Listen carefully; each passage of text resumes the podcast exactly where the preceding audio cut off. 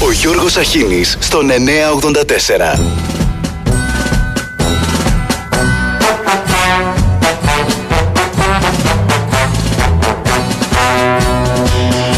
Όσο λυπημένοι και θυμωμένοι νιώθουμε Ξεκινάω με το αυτονόητο που έχουμε βαρεθεί να επαναλαμβάνουμε, αλλά ε, είναι το ελάχιστο που μπορούμε να κάνουμε αυτές τις μέρες. Τα θερμά συλληπιτήρια στις οικογένειες ε, των θυμάτων. Όσο λυπημένοι και θυμωμένοι νιώθουμε Θα είναι κρίμα για ένα κολοτρένο να χάσει το τρένο όχι της εξουσίας, της διακυβέρνησης ο Κυριάκος για να βάλει τη χώρα σε σωστές ράγες και να συνεχίσει το τρένο η Ελλάς να τραβάει την πορεία προς τα πάνω.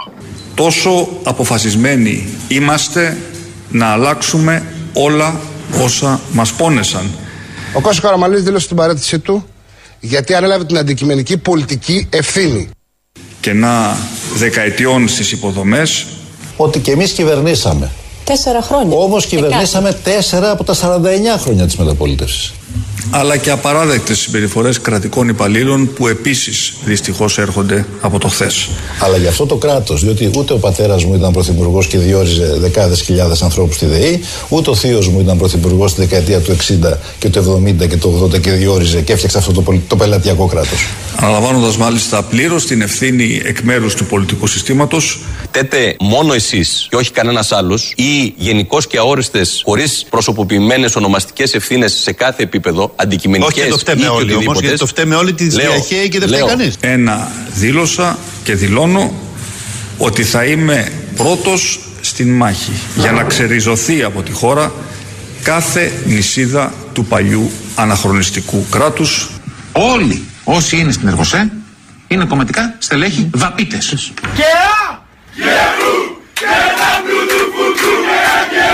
Ο, πρό, ο, πρό, ο πρόεδρος ο κύριος Ακριτήρης που διορίστηκε το 2019 είναι υποψήφιος της Νέας Δημοκρατίας στην Κοζάνη. Στη συνέχεια στη θέση του μπήκε ο κύριος Δήμης, ο οποίος ε, πήγε το 2020.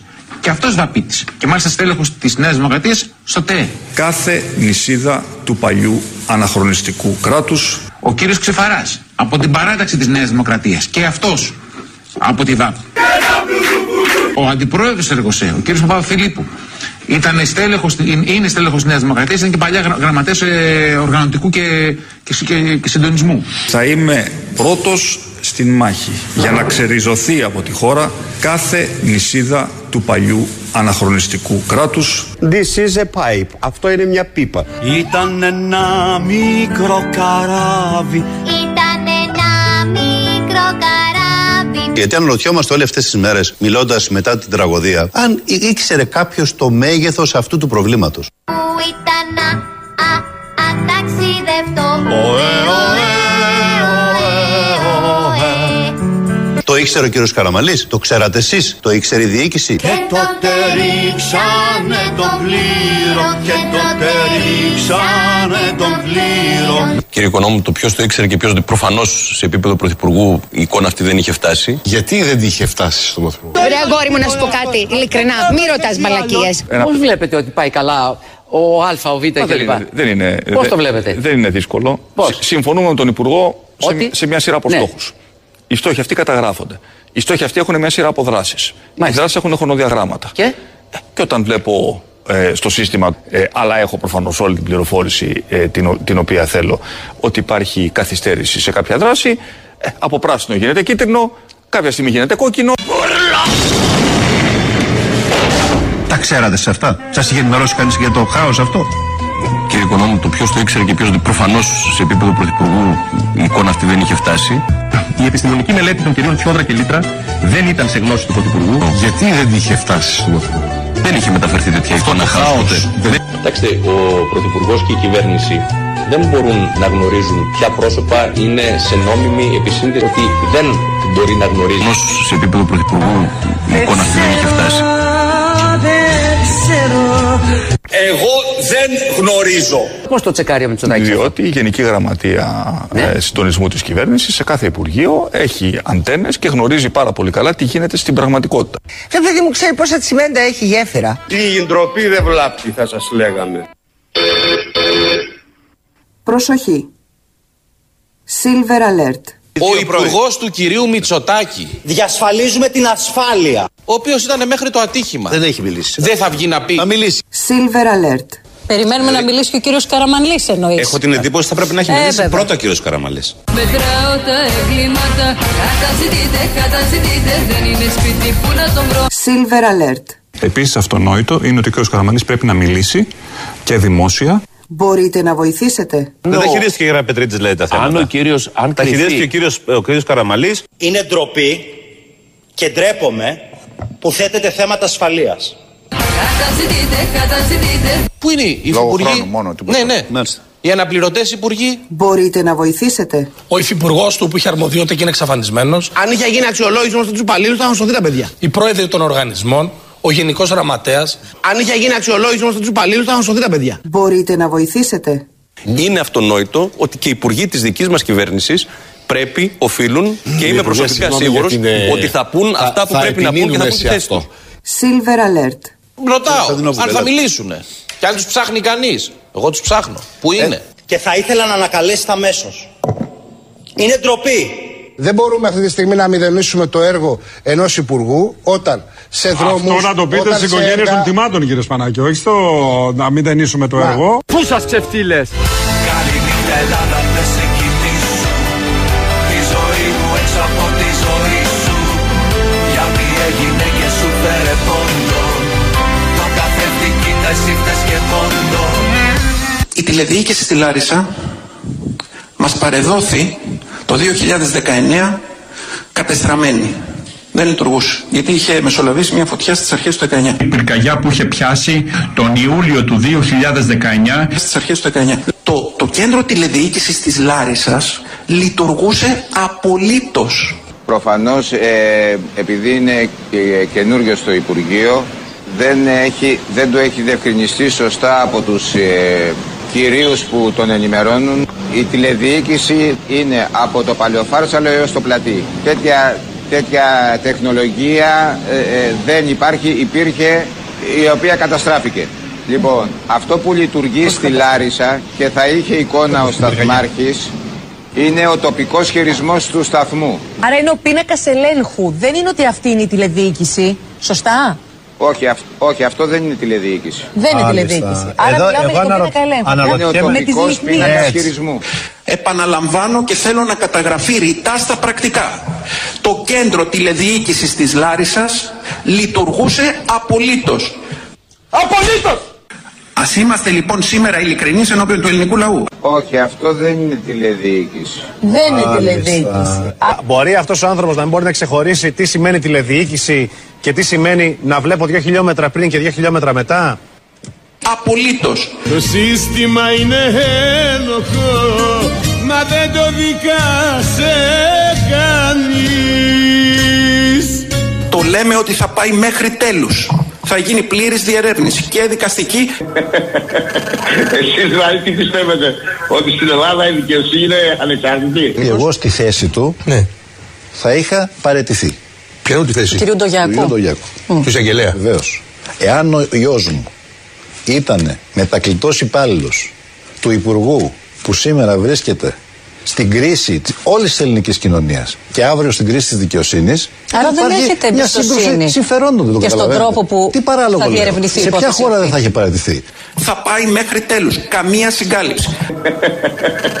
Εσείς δηλαδή τι πιστεύετε, ότι στην Ελλάδα η δικαιοσύνη είναι ανεξάρτητη; Το σύστημα είναι ένοχο Μα δεν το δικάσε κανείς Όταν βγαίνεις από το βήμα της Βουλής Όχι. και λες ότι είναι ντροπή να θέτουμε ζητήματα ασφαλείας. ε, να σας πω τώρα. Επειδή... Μήπως δεν το γνώριζε επαρκώς; δεν τα γνωρίζεις, είναι ένα τύπ, δεν είσαι... Γιατί αν δεν το όταν γνωρίζεις, δεν το έχεις- λες. Γι' αυτό σας το. Να σας πω κάτι, σε μένα. Δε- ο μόνος είναι κυρία Γκαντόνα. Πώς το πες αυτό; Δεν τα γνωρίζεις, είναι ένα τύπ, δεν είσαι... Γιατί αν δεν το όταν γνωρίζεις, δεν το έχεις- λες. Γι' αυτό σας το. Να σας πω κάτι, σε μένα. Δε- ο μόνος είναι κυρία Γκαντόνα. Αξιολόγηση παντού, λογοδοσία παντού. Τι να σας πω, τι να σας πω. Εδώ εμένα άμα με ρωτήσετε λέ, ε, που μαλώνω για αυτό το θέμα για την ευθύνη που έχω για τα συνόδευτα ανήλικα και βγαίνω και λέω ε, είναι απολύτως ασφαλή ε, κάνω και το σταυρό μου Λοιπόν, να κάνουμε όλοι μας την προσευχή μας, ξέρουμε τι κάνουμε, χρειάζεται η βοήθεια του Θεού. Ε, είναι απολύτως ασφαλή. Ε, κάνω και το σταυρό μου. Όχι με μα τι να κάνω το σταυρό μου; Και πάμε γερά. Κάτε το σταυρό σας. Σας το έχω πει ρε παιδιά εκατό φορές. Δεν θέλω να μου μιλάτε άμα κάνω το σταυρό μου. Πρέπει να καταλάβετε σε ποιο σημείο είμαστε. Έχουμε σχέδιο. Η ελληνική πατέντα που κατακτά την Ευρώπη και τον κόσμο. τα οποία αυτά τα ρολόγια έχουν μέσα ενσωματωμένο GPS. Το ξέρουμε, τα φοράμε πολλές φορές, το αναφλούμαστε και μετά πας στον υπολογιστή σου Τα και το smartwatch, βάζει στα ναι. smartwatch. Ναι. Λοιπόν, και βλέπεις smartwatch και βλέπεις ότι αν είσαι στη μία λωρίδα της Ποσειδώνος για παράδειγμα ή στη μεσαία ή στη δεξιά στο δείχνει ξεκάθαρα αυτά τα ενσωματωμένα GPS θα μπορούσαν να είναι στα ελληνικά τρένα και να ξέρει ο κάθε μηχανοδηγός Να τους πάρουμε ότι... ένα smartwatch. Ξέρουμε τι κάνουμε, πάμε τη χώρα με ασφάλεια και πάμε γερά. Κάτε το σταυρό σας. Στην ερώτηση του συναδέλφου σας, του κυρίου Στούμπου, γιατί δεν αναφέρθηκε στα εξώδικα των συνδικαλιστών, είπα, πιθανόν, ούτε καν δεν το ξέρω, πιθανόν, να Θεός όταν έλεγε αυτό, λέει τα- το- τη, τη διαμάχη με τα εξώδικα, θα οδηγούσε τον κόμμα να μην μπαίνει στα τρένα. Μια ερώτηση. Το Αν ήσασταν ξαναλέω. στη θέση του εσείς, τι θα λέγατε τώρα; Ότι απαντήσατε καλά; Να, να σας πω όμως κάτι κύριε Στούμπο μου. Είσαι ο υπουργός μεταφορών. Μπορεί να πας στη Βουλή και να πεις ναι, έχουν πρόβλημα ασφάλεια στα τρένα. Βεβαίως. Και να πεις παίρνω αυτά τα μέτρα, επίκειται αυτό. Συγγνώμη, με συγχωρείτε. Λέτε ότι δεν είπατε κάτι τέτοιο. Ασφαλώς όχι. Ένα λεπτό. Το είπατε. Είσαι ο υπουργό είσαι ο υπουργός μεταφορών. Είσαι ο υπουργός μεταφορών. Μπορείς να πας στη Βουλή και να πει. Το πιθανό που είναι. Είσαι ο υπουργός μεταφορών. Μπορείς να πας στη Βουλή και να πεις ναι, έχουν πρόβλημα ασφάλεια στα τρένα. Το πιθανό που είναι. Ναι, κύριε Γεωργιάδη μου, έπρεπε να το πει ότι δεν είναι ασφαλές ή τουλάχιστον να μην λέει ότι διασφαλίζουμε την ασφάλεια. Διασφαλίζουμε την ασφάλεια. Για όνομα του Θεού, βγείτε λίγο έξω στον κόσμο. Ποτέ δεν θα ξεχάσουμε το έγκλημα στα τρένα. Εγώ δεν έχω ξαναδεί ελληνική κυβέρνηση να αναλαμβάνει την ευθύνη, να λέει ευθέως ένα μεγάλο συγγνώμη. Ότι ζητώ συγγνώμη. Ένα πρωθυπουργό να λέει συγγνώμη. Δεν έχω κανένα λόγο να ζητήσω συγγνώμη από κανέναν. Έναν υπουργό να παρετείται στις πέντε πρώτες ώρες μιας τραγωδίας. Δεν υπάρχει άλλη τραγωδία η οποία να έχει επιφέρει παρέτηση υπουργού. Στεναχωρέθηκα. Πάω να φάω ένα σουβλάκι με τσατσίκι. Μετά από αυτή την υπερβολική προβολή που έγινε, μετά από αυτή την υπερβολική προβολή που έγινε ε, σε αυτό το τραγικότατο συμβάν. Το ότι η Νέα Δημοκρατία κρατάει ακόμα προβάδισμα πέντε μονάδες πρόκειται περί άφλου. Πάρτα να μην στα χρωστάω. Μπορεί να μου απαντήσει κάποιος πολιτικός πώς τα 41 εκατομμύρια γίναν 84 μέσα σε λίγο χρονικό διάστημα όταν έχουμε τα ίδια τρένα, τους ίδιους σειρμούς, όλα τα ίδια; Όχι. Μπορείς να απαντήσεις εσύ στους πολιτικούς ναι. σκάλπες. Τι είπατε; Μπορείς να απαντήσεις εσύ στους πολιτικούς ναι. σκάλπες. Να είστε καλά, ευχαριστώ. Καλημέρα σας. Απαντάμε από εδώ, όχι, σ- όχι στις κάλπες. Από εδώ απαντάμε, γιατί μένουμε Sky. Τα μέσα μαζικής ενημέρωσης δεν προσαρμόζονται στην πραγματικότητα, αλλά η πραγματικότητα προσαρμόζεται στις ανάγκες του Sky. Απαντάμε από εδώ, όχι, σ- όχι στις κάλπες. Θα μας, ψη- θα μας ψηφίσεις, τι γίνεται; Μαύρο, μαύρο. Μαύρο δαγκωτό. Και δαγκωτό. Οδός εμείνων, οδός εκείνων, οδός αυτών των υπευθύνων. Έχει ανοίξει τις προηγούμενες μέρες μια συζήτηση περί ευθυνών. Ας κάνουμε λοιπόν μια παράθεση των γεγονότων. Ένας υπουργός για να κάνει προεκλογικό αγώνα πήρε ένα τρένο καινούριο και το πήγε στο χωριό του. Αχ, Πασόκ, ωραία χρόνια. Ωραία, ωραία. Και το έβαλε σε ένα χωράφι και τους έλεγε ότι θα κάνει τη γραμμή από το Κρυονέρι μέχρι το Μεσολόγγι. Έχετε καλέσει το Πασόκ. Παρακαλώ, περιμένετε. Έφευγε από την Πάτρα ένας μηχανοδηγός κάθε μέρα μαζί με ένα τεχνίτη. Πηγαίνανε, το βάζανε μπροστά. Κάνανε 50 μέτρα μπροστά, 10 μέτρα πίσω. Καθότανε εκεί πέρα και σηκωνόντουσαν και φεύγανε. Διότι ακούω σήμερα ότι θέλουμε να ελέγξουμε ευθύνες σε βάθος 15 ετών. Ας ελέγξουμε και 30 και 40 ετών. Οδός εμείνων, οδός εκείνων,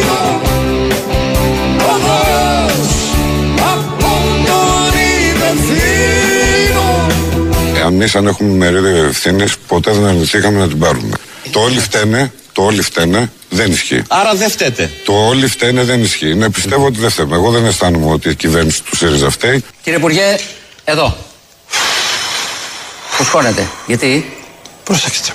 Και αν, και αν υπάρχει και πούμε εδώ με συγκεκριμένα στοιχεία ότι ναι, καθυστερήσατε εκεί και τα λοιπά, βεβαίως εδώ είμαστε, θα αναλάβουμε το μερίδιο της ευθύνης που έχουμε. Δηλαδή αυτή η εντύπωση ότι φταίνε όλοι οι άλλοι και εμείς λέμε ναι, φταίμε, εμείς φταίμε. Ο ΣΥΡΙΖΑ δεν φταίει. Προφανώς θα είχαμε και Εσείς παράδειγμα. κοιμόσασταν ήσυχος δηλαδή κύριε Σπίρτζη ότι επί θητεία σας τα Κοιμόμουν- τρένα ήταν ασφαλή; Ναι. Φταίω εγώ, φταίει το Πασόκ που είχε κυβερνήσει και από το οποίο προέρχεται ο κύριος Πίρτζη πριν από κάμποσα χρόνια, φταίει η επόμενη κυβέρνηση. Τι σοου ήταν αυτό, ρε; Τι θέατρο ήταν αυτό, ρε φίλε, να πούμε; Και γαμό τα σοου, ρε φίλε. Και γαμό τα σοου, να πούμε. Ποιος φταίει, δεν φταίει κανένας. Ένιωσε λοιπόν αυτό που λένε κάποιοι μαθητές. Φταίει η κακιά η χώρα. Σωστά ένιωσα ότι η Ελλάδα για ακόμη μια φορά δεν τους νοιάζει για τους πολίτες που έχει.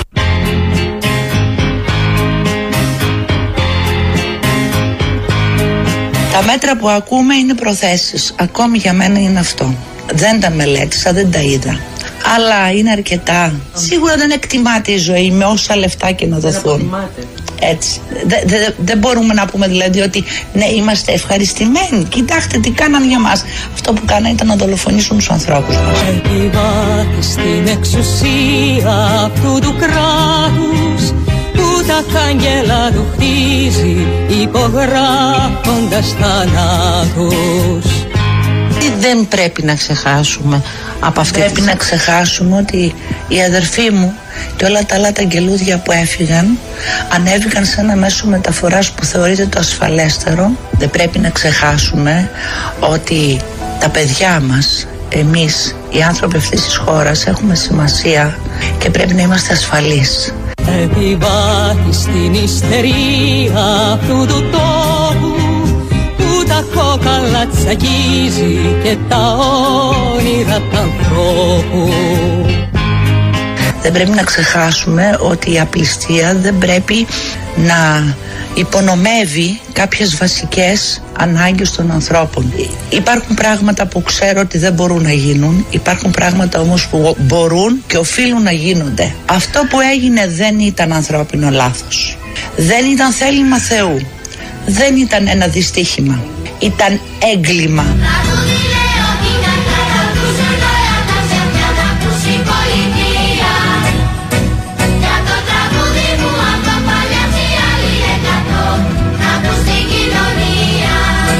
Το θέμα είναι να μην ξεχάσουμε.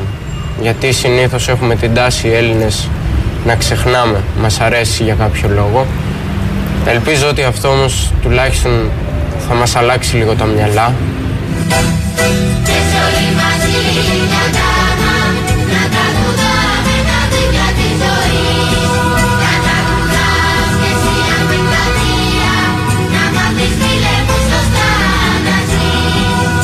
Απλά θεωρώ ότι ο λαός, γιατί είμαστε όλοι μαζί, καλός ή κακός, είμαστε όλοι μαζί σε αυτόν τον λαό. Ε, θεωρώ ότι εγώ μπορεί αυτή τη στιγμή να είμαι μια κλωστή. Αν όλοι έρθουμε και δέσουμε άλλη μια κλωστή, άλλη μια κλωστή, θα γίνουμε ένα δυνατό ύφασμα. Και δεν θα μπορέσει κανείς να μας σπάσει. Τουλάχιστον δεμένοι, να κάνουμε και άλλες διαμαρτυρίες, γιατί αυτό δεν ήταν ε, ένα απλά λάθος, ήταν όντως ένα έγκλημα.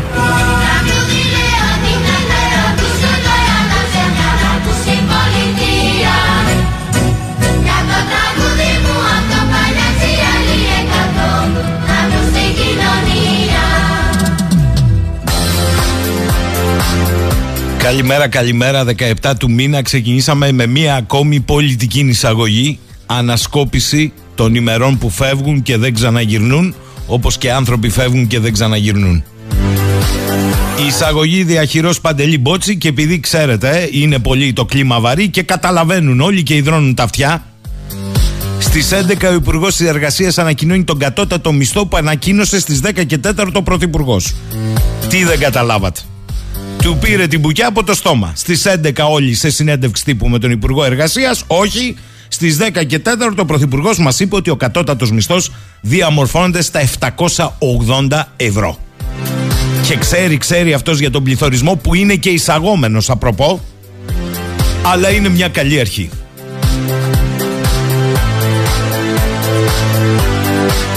Η αλαζονία, η ήττα και το χάος. Τα γαλλικά και διεθνή ΜΜΕ με σφοδρότητα κατά του Μακρόν και από χθες έχει παραδοθεί στην πυρά και στην αστυνομική πρωτοφανή βία το Παρίσι.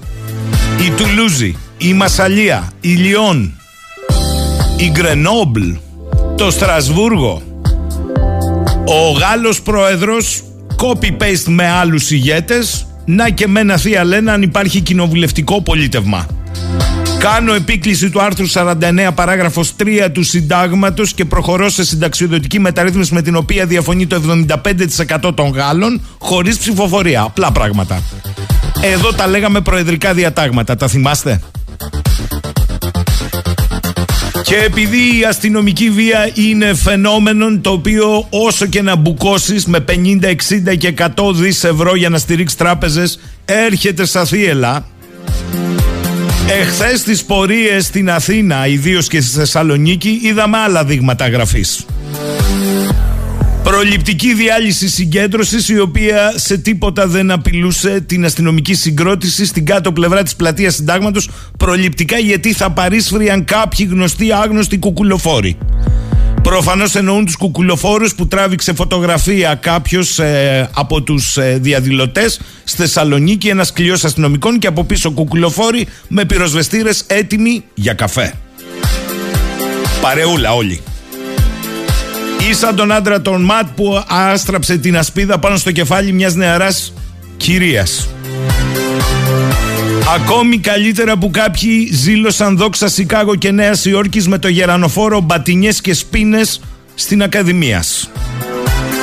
Το οποίο έτρεχε για να πάει να σηκώσει αυτοκίνητο, αυτή ήταν η επίσημη εξήγηση, βουλευτού από θράψη κρυστάλλων. Από πότε τα γερανοφόρα σηκώνουν οχήματα με θράψη κρυστάλλων, δεν ξέρω. Έτρεχε έτσι γενικώς. Και επειδή το κλίμα έχει παραβαρύνει, πάρε μία αποκάλυψη, κλαυσίγελο, από την ΕΕΠ με δελτίο τύπου που έστειλε στο Αθηναϊκό Πρακτορείο μας ανακοίνωσε ότι εντόπισε Ρώσο κατάσκοπο η οποία ήταν και κοδελιάστρα, κορδελιάστρα στο Παγκράτη. Αλλά δεν τη συνέλαβε. Όχι, διέφυγε. Την εντόπισε. Μετά που σκάτωσε η δουλειά στη Σλοβενία και πιάσανε άλλους εκεί, εντοπίσαν και μία η οποία είχε πάρει τα χαρακτηριστικά μιας νεκρής, το όνομά της δηλαδή, και εδώ ήταν εν υπνώση κατάσκοπος. Δεν τον πιάσαμε, αλλά τον εντοπίσαμε. Καλημέρα, καλημέρα. Ναι, συμφωνώ. Μας έχει ζαλίσει λίγο με τις πυρουέτες ο κυβερνητικός εκπρόσωπος. Θα μας κάψει και τον εγκέφαλο. Τη μία ο πρωθυπουργός δεν ήξερε τίποτα, δεν τον είχαν ενημερώσει. Την άλλη, όχι ήξερε, αλλά δεν ήξερε για τις βάρδιε των σταθμαρχών. Και το τέλειωσε σήμερα ο Υπουργός Αναπτύξεως πρωί-πρωί που έβγαλε πόρισμα. Δεν φταίει ούτε ο Καραμαλής, είπε, φταίνει οι σταθμάρχε. Τελεία. Καλά θα πάνε όλα, παιδιά, καλά θα πάνε.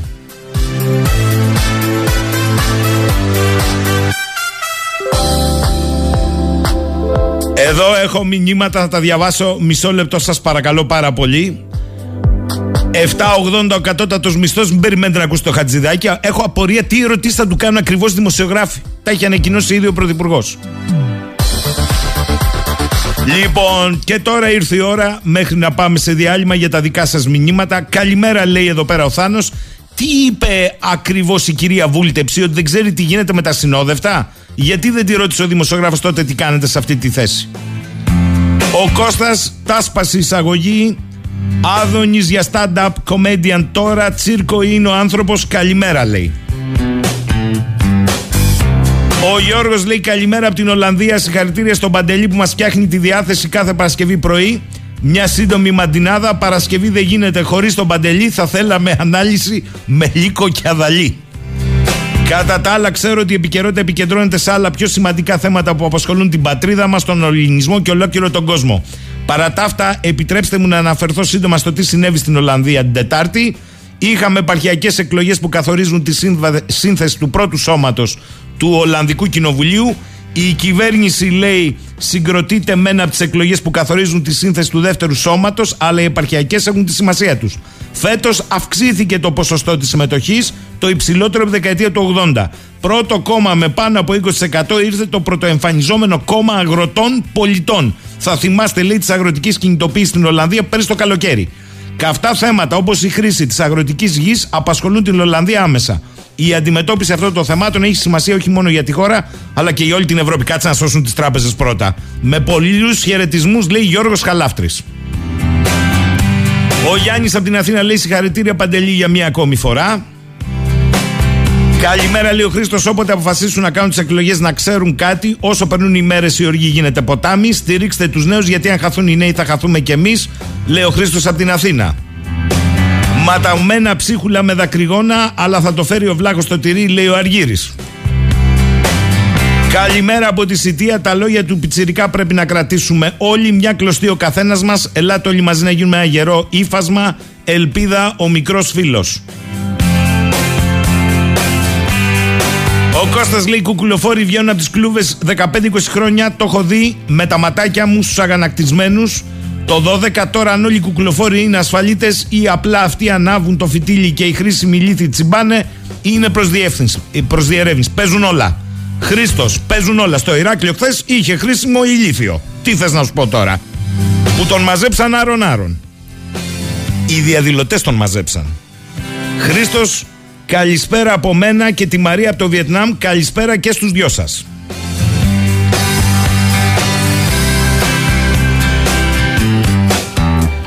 Ο φίλος μου ο Βασίλης λέει τα μάθατε, τελείωσε η καραντίνα Γεωργιάδη που στο Sky και ο Χριστός το δυστύχημα ήταν 100% ανθρώπινο λάθος, τι τη θες στην έρευνα, το είπαμε Βασίλη μου τώρα. Και ο χρησμό, όχι Χριστός λέει, μην ξεχάσετε να ρωτήσετε το Χατζηδάκι τι είχε φάει πριν ξεφουσκώσει στον αυτιά. Α, έχετε και χιούμορ όλοι. Το είπαμε, το είπαμε, Βασίλη, το είπαμε. Βγήκε πρωί-πρωί, εξέδωσε ανακοίνωση. Δεν φταίει ούτε ο Καραμαλής. Τέλος. Καλά πάμε. Ο φίλος ο Περικλής μου λέει αυτό που κάνει η βούλτεψη είναι να εξοικειώνει την κοινή γνώμη με την κανονικότητα της ανευθυνότητας. Οπότε δεν έχει ευθύνη ούτε αυτή, ούτε ο Καραμαλής, ούτε κανείς. Α το Περικλής, σε πρόλαβε ο Άδωνης που σήμερα βγήκε από το εμπάργκο και την αυτοαπαγόρευση στο Sky για να πει ότι τελικά δεν φταίει ούτε ο Καραμαλής.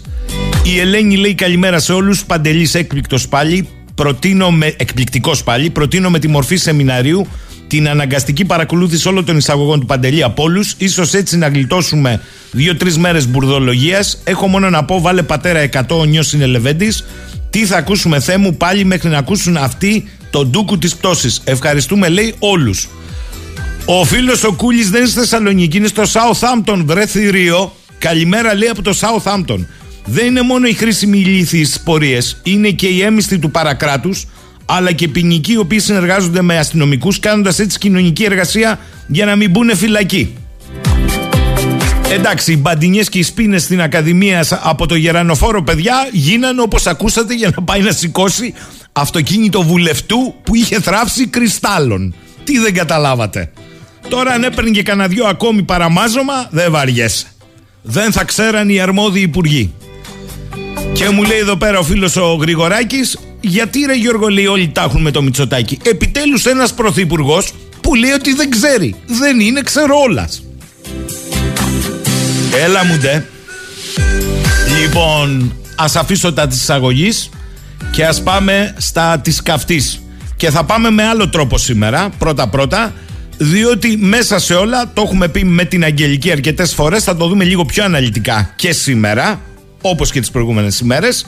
Πήγε λίγο πίσω το νομοσχέδιο που αφορά και το νερό, όχι μόνο το νερό, αλλά ξανάρχεται την άλλη εβδομάδα. Διότι η ρυθμιστική αρχή ενέργειας θα αναλάβει τώρα και τον έλεγχο των υδάτων ε, και μάλιστα λένε να το δούμε καλοπροαίρετα και εγώ θυμήθηκα τι θυμήθηκα τώρα. Πριν μερικά χρόνια, τέσσερα, πέντε, τέσσερα, νομίζω, όχι πέντε ήταν, πέντε, δεκαοκτώ, Είχαμε φιλοξενήσει έναν άνθρωπο που είχε κάνει τότε ένα ντοκιμαντέρ μέχρι την τελευταία σταγόνα που μας έλεγε ότι η Ευρώπη σε αντίθεση με τον Οργανισμό Ηνωμένων Εθνών είναι πολύ θολούρα για τη στάση της στο νερό ως δημόσιο αγαθό την εποχή που επαναδημοτικοποιούντουσαν στη Γαλλία θυμάμαι μας έλεγε τότε οι υπηρεσίες του νερού που είχαν δοθεί σε ιδιώτες, πίεζε χώρες όπως η Ισπανία, η Πορτογαλία και η Ελλάδα τότε, από τότε, να το ιδιωτικοποιήσουν. Και ό του θαύματος πέσαν όλοι από τα σύννεφα, η Ευρώπη. Και φτάσαμε στο 2023. Είναι ο συνάδελφος ο Γιώργος Αυγερόπουλος, γνωστός και βραβευμένος για τα ντοκιμαντέρ του και για την ερευνητική του δουλειά παγκοσμίως. Καλημέρα, Γιώργο. Καλημέρα Γιώργο, καλημέρα και στους ε, ακροατές σας. Γιώργο, επειδή είσαι από τους ε, δημοσιογράφους που στο θέμα ειδικά του νερού, δεν θα πω για όλα τα άλλα του νομοσχεδίου, ε, προηγείσαι μέσα από τη δουλειά σου. Θέλω να σε ρωτήσω ευθέως, γιατί να μην δω καλόπιστα ότι μια ανεξάρτητη αρχή η ρυθμιστική αρχή ενέργειας που τώρα θα γίνει και υδάτων αναλαμβάνει το θέμα του νερού. Γιατί όλοι λένε ότι εδώ ανοίγει η πόρτα για ιδιωτικοποίηση; Ε, ανοίγει η πόρτα για ιδιωτικοποίηση γιατί αποστολή και ο λόγος ίδρυσης μιας ρυθμιστικής αρχής όπως ας πούμε της ρυθμιστικής αρχής ενέργειας είναι η εύρυθμη λειτουργία της αγοράς και η διασφάλιση των αρχών του ανταγωνισμού μεταξύ των επιχειρήσεων που δραστηριοποιούνται στον τομέα αυτό. Αυτό το έχουμε δει, ας πούμε, με τους παρόχους ε, τηλεπικοινωνιών, με τους παρόχους ταχυδρομικών υπηρεσιών κτλ, με τους παρόχους ενέργειας κτλ. Καλά, εδώ έχουμε δει με τη ΡΑΕ τη εσχροκέρδεια στο ανάγνωσμα, αλλά αυτό είναι άλλο. Ακριβώς. Ακριβώς. Άρα λοιπόν, η, ε, ωστόσο, θα πρέπει να ξέρετε ότι στο Σύνταγμά μας ε, δεν νοείται, δεν νοείται, το, το, το, τονίζω, ούτε η ύπαρξη αγοράς, ούτε η δραστηριοποίηση κερδοσκοπικών επιχειρήσεων ώστε να απαιτείται η ρύθμισή τους από ανεξάρτητη αρχή. Δηλαδή, εδώ πέρα έχουμε το εξής παράδοξο. Η κυβέρνηση κατεβάζει ένα νομοσχέδιο όπου φτιάχνει μια αγορά νερού που, ε, και βάζει και ρυθμιστή σε αυτή την αγορά. Εντάξει. Και, και ωστόσο από το Σύνταγμά μας και από τις αποφάσεις, από τρεις αποφάσεις του Συμβουλίου της Επικρατείας δεν ε, απαγορεύεται να υπάρχει αγορά. Άρα λοιπόν σε αυτή την αγορά που φτιάχνει η κυβέρνηση δεν θα πωλείται τίποτα. Και οι ίδιοι ορκίζονται, ο κύριος Κρέκας λέει: Δεν θα πωλείται τίποτα, δεν πωλείται το νερό. Δεν ιδιωτικοποιείται το νερό. Τότε γιατί φτιάχνουν την αγορά; Καταλάβαμε, δεν θα μας τρελάνουν. Δηλαδή, προφανώς και άμα διαβάσει κάποιος το νομοσχέδιο, εδώ πέρα κάποιος λέει ψέματα. Αν διαβάσει κάποιος το νομοσχέδιο, θα δει ότι είναι τόσο ανοιχτή η διατύπωση. Δηλαδή, τι να σας πω τώρα. Λέει, ας πούμε, για παράδειγμα, ε, ε, αναφέρεται γενικά σε παροχή υπηρεσιών ίδρυυση. Ε, λέει ότι η ΡΑΕ παρακολουθεί και εποπτεύει την ορθή εφαρμογή συμβάσεων παραχώρησης υπηρεσιών ύδατος σε τρίτους. Λέει επίσης ότι η ΡΑΕ θα πιστοποιεί τους παρόχους υπηρεσιών ύδατος. Και μένω λίγο στο τελευταίο. Θα, προσέξτε, θα πιστοποιεί τους παρόχους υπηρεσιών ύδατος. Δεν μιλάει για, την, για τις δημόσιες υπηρεσίες ίδρευσης, δεν αναφέρεται στην ΕΙΔΑΠ και στην ΕΙΑΘ, μιλάει γενικά. Ούτε τη ΔΕΙΑΗ που έχουμε εδώ στο Ούτε Ηράκλειο. τίποτα. Μιλάει γενικά, θα πιστοποιεί τους παρόχους, παρόχους. υπηρεσιών ύδατος. Ωραία. Και λέω εγώ τώρα, αυτοί, συγγνώμη, λειτουργούν έτσι, δεν είναι πιστοποιημένοι, δεν αναφέρονται σε ένα Υπουργείο. Λοιπόν, ε, ή θα πιστοποιεί τους παρόχους, τους ιδιώτες παρόχους που θα φέρει η κυβέρνηση και μάλιστα θα καλύπτεται πίσω από την ανεξάρτητη ρυθμιστική αρχή ενέργειας υδάτων και αποβλήτων, όπως το την πούνε τώρα, και θα, και θα πούνε, α, μισό λεπτό, ε, ε, εμείς δεν, δεν, δεν είναι δικιά μας απόφαση αυτή. Αυτή είναι η ε, απόφαση μιας ανεξάρτητης ρυθμιστικής αρχής που έκρινε ότι έπρεπε να έρθουν ιδιώτες πάρω και έτσι να αποσοβήσει το πολιτικό κόστος.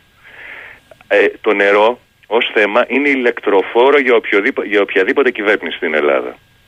Ε, ο κόσμος είναι πολύ ευαισθητοποιημένος σε αυτό και αυτό φάνηκε το 2014 πάρα πολύ έντονα στη Θεσσαλονίκη όταν το 98% του κόσμου ψήφισε όχι στην ιδιωτικοποίηση του νερού.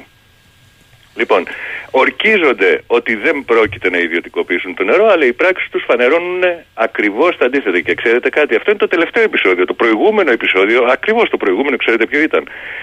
Βγήκε το Συμβούλιο της Επικρατείας και είπε ότι Παιδιά, η υπαγωγή της ΕΙΔΑΠ και της ΕΙΑΘ στο υπερταμείο που έγινε επί ΣΥΡΙΖΑ δεν ε, ε ακυρώνεται. Είναι, είναι παράνομη. Και, γιατί είναι παράνομη, γιατί οι εταιρείες ίδρυυση και αποχέτευσης, οι δημόσιες, υπόκεινται σύμφωνα με το Σύνταγμα στον ευθύ και αποτελεσματικό έλεγχο του δημοσίου δια της κατοχής τουλάχιστον της πλειοψηφίας του μετοχικού τους κεφαλαίου.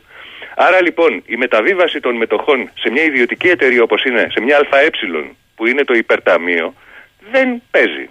Λοιπόν, Και βγαίνει λοιπόν μια τέτοια απόφαση. Το Συμβούλιο της Επικρατείας είπαμε με τρεις αποφάσεις έχει ε, πει ότι όλες αυτές οι προσπάθειες ιδιωτικοποίησης που έχουν ξεκινήσει από τα μνημόνια του 2011 και μετά ε, που πάντα υπήρχε ένας τέτοιος όρος να ιδιωτικοποιηθούν οι εταιρείες μας πίεζαν από την ε, Ευρωπαϊκή Επιτροπή και τα λοιπά, όλοι οι δανειστές, να ιδιωτικοποιηθεί το νερό, ε, δεν ε, είναι παράνομη.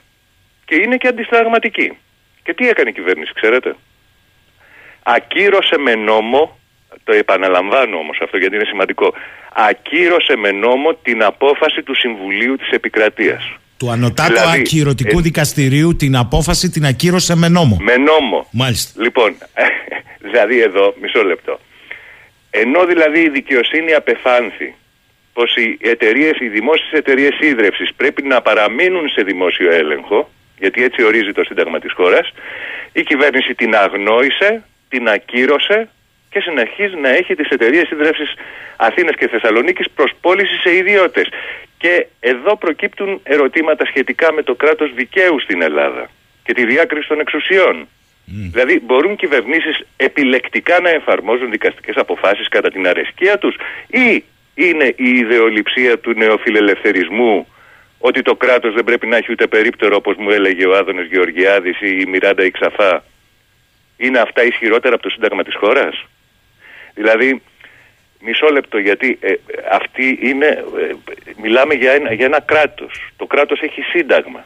Δεν μπορεί να μην εφαρμόζεται το σύνταγμα. Δεν μπορεί η κυβέρνηση να κάνει ό,τι θέλει. Δεν μπορεί να ακυρώνονται αποφάσεις του ανώτατου δικαστικού συμβουλίου της χώρας. Και τώρα οι δικηγόροι λοιπόν που υπερασπίζονται το θέμα του νερού τρέχουν να υποβάλουν στον Άριο Πάγο έτοιμα συμμόρφωσης. Δηλαδή να συμμορφωθεί η κυβέρνηση με τη δικαστική απόφαση και θα την κερδίσουν φυσικά. Αλλά στο μεταξύ η κυβέρνηση κατεβάζει αυτό που βλέπετε τώρα. Άρα, Σειρά, άρα η κυβέρνηση λέει προς Θεού δεν ιδιωτικοποιείται το νερό. Ναι. Φτιάχνω όμως ένα νόμο που έχω έτοιμο με όρους ιδιωτικο-οικονομικών κριτηρίων την αγορά του νερού. Μπράβο. Αλλά Και δεν βάζει και ιδιωτικοποιεί. ρυθμιστή. Μάλιστα. Ναι. Δεν μου για λες- να ελέγχει τον ανταγωνισμό μεταξύ των εταιριών. Ποιον ανταγωνισμό; Δεν επιτρέπεται κερδοσκοπία σύμφωνα με το Σύνταγμα. Προσέξτε, το Σύνταγμα της χώρας, όπως και οι αποφάσεις του Συμβουλίου της Επικρατείας, έχουν αναγνωρίσει ότι το νερό είναι ένας πολύτιμος ζωτικός πόρος που πρέπει να είναι προσβάσιμος από όλους. Το νερό δεν είναι που κάμισο, λουκάνικο, τηλεόραση, ελικόπτερο. Είναι ένα, δεν είναι εμπόρευμα δηλαδή. Το, αυτό το αναγνωρίζει το Σύνταγμά μας και, και οι αποφάσεις του Συμβουλίου της Επικρατείας. Οι μόνοι που δεν το αναγνωρίζουν και θεωρούν ότι αυτό είναι ένα εμπόρευμα της αγοράς, άλλο ένα εμπόρευμα της αγοράς, είναι η παρούσα κυβέρνηση.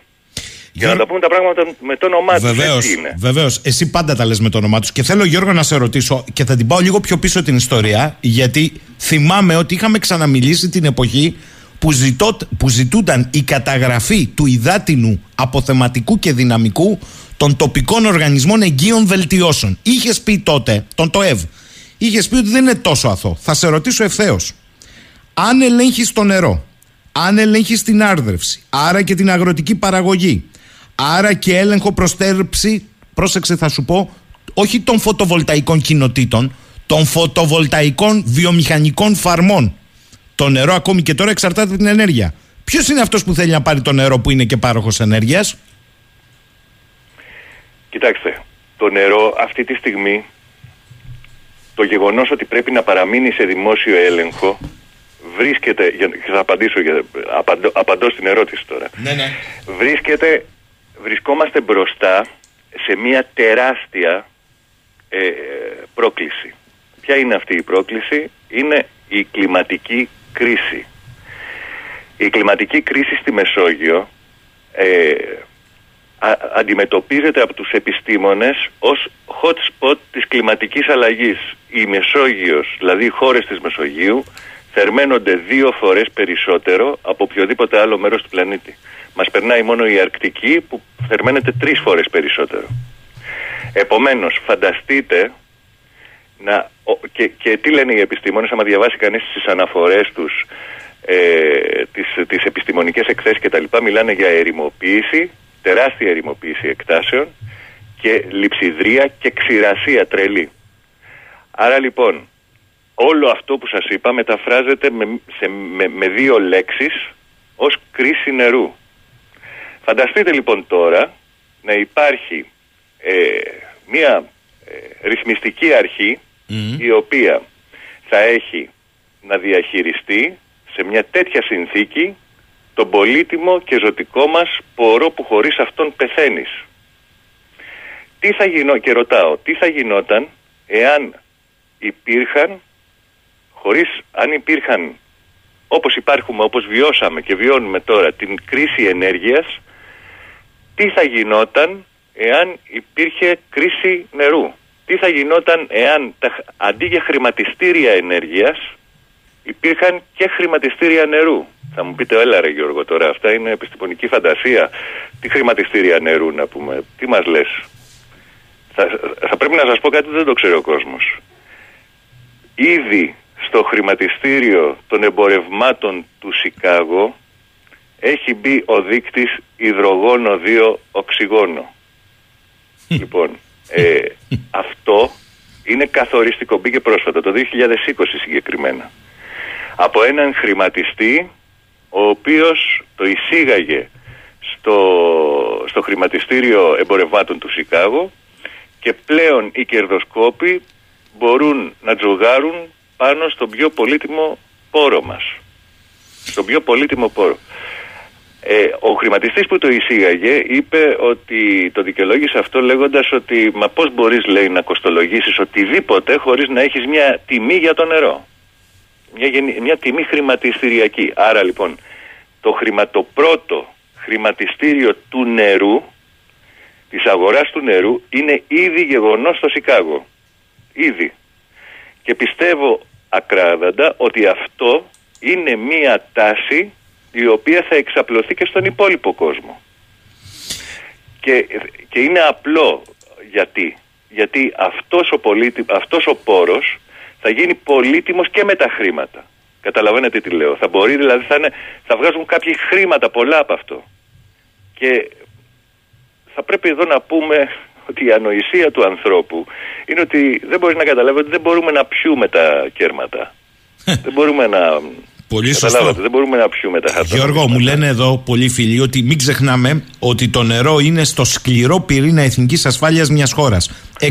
Εκτό αν ετοιμάζουν, μου γράφουν εδώ, άλλη μπίζνα με την αφαλάτωση στο όνομα της λειψιδρίας και να ελέγξουν τα νερά για να πληρώνει ο Κοσμάκης. Και άλλος μου λέει εδώ, Αληθεύει κύριε Αυγερόπουλε ότι ένα εκατομμύριο 700.000 πολίτες υπέβαλαν ψήφισμα στο Ευρωκοινοβούλιο με θέμα ίδρυυση είναι ανθρώπινο δικαίωμα, το νερό είναι δημόσιο αγαθό και εμπόρευμα και το οποίο δεν έγινε δεκτό. Ναι, ναι, φυσικά. Αγνοήθηκαν. Μάλιστα. Αγνοήθηκαν, αγνοήθηκαν τελείως. Κοιτάξτε, η Ευρωπαϊκή Επιτροπή βρίσκεται στην νεοφιλελεύθερη σφαίρα και στην νεοφιλελεύθερη σχολή σκέψης.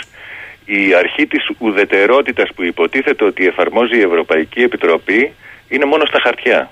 Δηλαδή ότι εμένα δεν με νοιάζει, ανήκει στις χώρες, ε, ξέρετε ότι τι θα επιλέξουν, αν θέλουν ιδιωτική διαχείριση, αν θέλουν δημόσια διαχείριση ή οτιδήποτε. Αυτό είναι μόνο στα χαρτιά. Και φάνηκε πάρα πολύ από όλη την πορεία και τις ε, ενέργειες που έκανε η Ευρωπαϊκή Ένωση κατά τη διάρκεια της ελληνικής οικονομικής κρίσης το 2011, όπως επίσης και με διάφορα άλλα έγγραφα που έχουν σταλεί σε διάφορες άλλες χώρες, όπως η Ιταλία.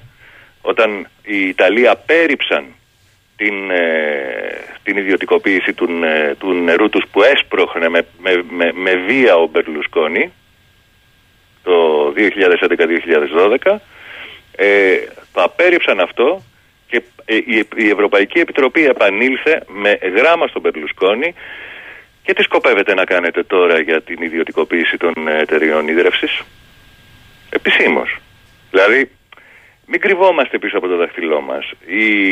Αυτή τη στιγμή η ελληνική κυβέρνηση και η Ευρωπαϊκή Επιτροπή βρίσκονται σε αγαστή συνεργασία γιατί ακριβώς σκέφτονται το ίδιο. Βρίσκονται στην ίδια σχολή σκέψης. Έτσι. Αυτό είναι, ε, πώς να το πω, ε, είναι τι κάνει μια ουνιά στα κεραμίδια να σας πω την αλήθεια. Ε, μου λέει εδώ κάποιος φίλος, αυτή η Ευρωπαϊκή Επιτροπή που αποφάσισε τη σύμπραξη επιχειρήσεων νερού με το δημόσιο όπως θέλει να το κάνει και στην Ελλάδα. Δεν είναι άλλη μια κερκόπορτα. Το ναι, ονομάσαν σύμπραξη, λέει. Ναι, τα ΣΔΙΤ δεν, ε, δεν δουλεύουν. Το έχουμε δει αυτό το πράγμα. Η σύμπραξη δημόσιου ιδιωτικού δικαίου, να το πω έτσι. Γιώργο, λέει ο Χρήστος εδώ. Το νερό είναι δημόσιο αγαθό, καλά το λέει ο κύριος Αυγερόπουλος. Και δεν είναι κερδοφόρο, ιδίως όταν παρέχεται από τον ιδιωτικό τομέα. Ο γεωργικός τομέας καταναλώνει στη χώρα μας ποσοστό μεγαλύτερο το 80% του χρησιμοποιούμενου νερού. Η ιδιωτικοποίηση του νερού θα αναγκάσει τους αγρότες να καταβάλουν ένα μεγάλο τίμημα για το νερό της άρδευσης, καθεστώντας αδύνατη την επιβίωσή τους. Η ιδιωτικοποίηση του νερού μπορεί να οδηγήσει σε ένα φυσικό μονοπόλιο που μόνο μια εταιρεία θα ελέγχει την παροχή νερού μέχρι και τις στέρνε και θα χρεώνει με υψηλές τιμές το νερό. Κάνω λάθος; Όχι. Όχι. Μα το Για να- έχει για να περιγράψει. Πούμε- Όχι, δεν κάνετε λάθος. Κοιτάξτε να δείτε. Υπάρχει η, πώς το λένε, η νοοτροπία της Ευρωπαϊκής Επιτροπής, όπως της Παγκόσμιας Τράπεζας, έτσι. Είναι το γεγονός ότι, ε, πώς το λένε, είναι το γεγονός ότι ε, θεωρούν ότι η λύση για το νερό ε, είναι η αγορά. Δηλαδή, ε, και, και για να διαφυλαχθεί αυτός ο πολύτιμος πόρος, το νερό θα πρέπει να είναι ακριβό. Ακριβό. Το είχε πει παλιότερα και ο Μπάμπης ο Παπαδημητρίου, ε, χρησιμοποιώντας μάλιστα την ίδια ακριβώς φρασεολογία με την ιδι- ιδιωτική εταιρεία πολυεθνική Σουέζ, τη γαλλική, η οποία ε, αυτό που, ε, που έλεγε όταν πρωτοήρθε στην Ελλάδα ας πούμε, για να, και έκανε βόλτες στην ε, Θεσσαλονίκη, στην ε, ΕΙΑΘ, ε, είπε «Α, γιατί το νερό είναι τόσο φτηνό στην Ελλάδα». Λοιπόν, αυτό, ε, η, η νοοτροπία είναι αυτή. Ότι το νερό πρέπει να είναι ακριβό για να το σέβεται ο άλλος και να μην το ξοδεύει. Αυτό το, το επιχείρημα το οποίο κατά τη γνώμη μου είναι εξαιρετικά αφελές και επικίνδυνο δημιουργεί ανισότητα στην, πρόσβα- στην πρόσβαση με το νερό διότι ο, ο φτωχός δεν θα έχει να το πληρώσει, θα δυσκολεύεται πάρα πολύ ενώ ο πλούσιος θα γεμίζει την πισίνα του.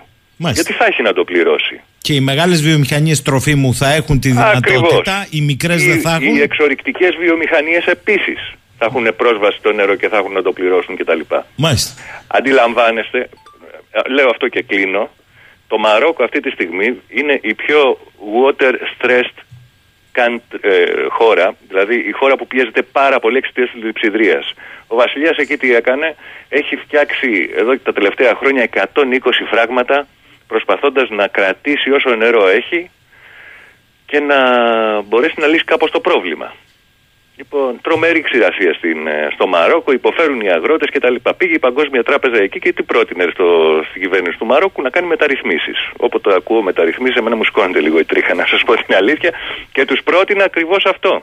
Αυξήστε το νερό έτσι ώστε να αντανακλά, αυξήστε την τιμή του νερού, έτσι ώστε να, μην, να το σέβεται ο κόσμος και να μ, το πληρώνει. Και πόσο δηλαδή να, να πληρώνει ένας άνθρωπος στο Μαρόκο που ο βασικός μισθός, μα ο μέσος μισθός είναι 380 δολάρια; Δηλαδή βρισκόμαστε σε μια άλλη, σε- έχουμε, έχουμε βγει σε μια άλλη κατάσταση, σε μια άλλη εποχή.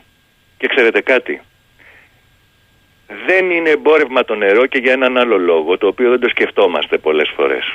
Δεν μπορούμε να κατασκευάσουμε νερό. Έχουμε αυτό που έχουμε στον πλανήτη. Είναι αυτά τα αποθέματα που έχουμε. Τελεία. Γιατί δεν μπορούμε να κατασκευάσουμε νερό; Γιατί αν πάμε να κατασκευάσουμε νερό σε μεγάλη έκταση, σε μεγάλες ποσότητες όπως το χρειαζόμαστε και να λύσουμε τα προβλήματά μας, θα πάρουμε μια ωραία γιγαντιαία έκρηξη. Εντάξει, αυτό, αυτό συμβαίνει. Το μόνο που μπορούμε να κάνουμε είναι να αφαλατώσουμε νερό, το οποίο δεν είναι και τόσο φοβερής ποιότητας. Όλο τυχαίω μου λέει εδώ ο Βασίλης, ειδικός περιβαλλοντολόγο, ο Βασίλης Ολίκος, ότι στο Μαρόκο έχει τις μεγαλύτερες wow ανεμογεννήτριες η Siemens. Να δεις, μου λέει τι γίνεται. Πώς το ένα δεν είναι με το άλλο για τους μεγάλους. Για τους μικρούς τίποτα. Γιώργο, πριν κλείσουμε, θέλω να σε ρωτήσω το εξής. Επειδή εδώ είναι στον πυρήνα της ίδιας επιβίωσης του ανθρώπου το δημόσιο αγαθό, το νερό νεράκι. Είναι δυνατόν ένας νόμος να γράφει στα παλιότερα των υποδημάτων του και μου στέλνουν εδώ και ευχαριστώ πολύ δικηγόρους που δίνουν μάχες στα ανώτατα κυρωτικά δικαστήρια να προσπερνούν αποφάσεις κυρωτικών δικαστήριων και να έρχονται με ένα νόμο στην τελική ας αποφασίσουν οι πολίτες στις όποιες εκλογές. Δεν κατάλαβα με ένα νόμο. Έτσι ακριβώς είναι και να σας πω κάτι. Νομίζω ότι το νερό πλέον πρέπει πέρα από το Συμβούλιο της Επικρατείας που υπερασπίζεται το νερό σε αυτή την κατάσταση που βιώνουμε, είναι ο μοναδικός του υπερασπιστής για την ακρίβεια, πρέπει να το υπερασπιστούμε και εμείς. Δηλαδή αν βγήκαμε στο δρόμο για το δυστύχημα στα Τέμπη και για την κατάσταση, την εσχρή κατάσταση των σιδηροδρόμων στη χώρα, Αν βγήκαμε πέντε φορές, για το νερό θα πρέπει να βγούμε 205. Είναι τόσο σημαντικό. Και θα πρέπει να καταλάβει οποιαδήποτε κυβέρνηση ότι με τον νερό δεν παίζει. Λοιπόν, είναι αυτό που είναι. Το νερό είναι δημόσιο αγαθό, είναι ανθρώπινο δικαίωμα. Η Ευρωπαϊκή Ένωση πραγματικά δεν έχει ακόμα αναγνωρίσει το νερό ως ανθρώπινο δικαίωμα, ενώ το έχει αναγνωρίσει ο ΟΗΕ από το 2010.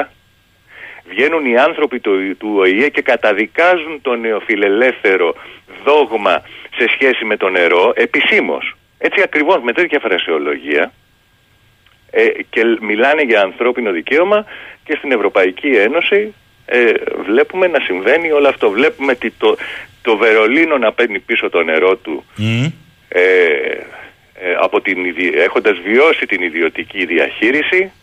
Έχουμε το Παρίσι, την πρωτεύουσα, τη μητέρα των ιδιωτικών εταιριών ίδρυυσης. Από εκεί ξεκίνησε η ιδιωτικοποίηση του νερού, από, το, από τη Γαλλία. Μάλιστα. Και η Σουέζ εκεί έχει την έδρα της. Ακριβώς. Ναι, ναι. Να παίρνει πίσω το νερό του πιο το Παρίσι, το οποίο είναι εξαιρετικά συμβολικό. Έχουμε 250 υποθέσεις τα τελευταία χρόνια επαναδημοτικοποιήσεων εταιριών ίδρυυσης.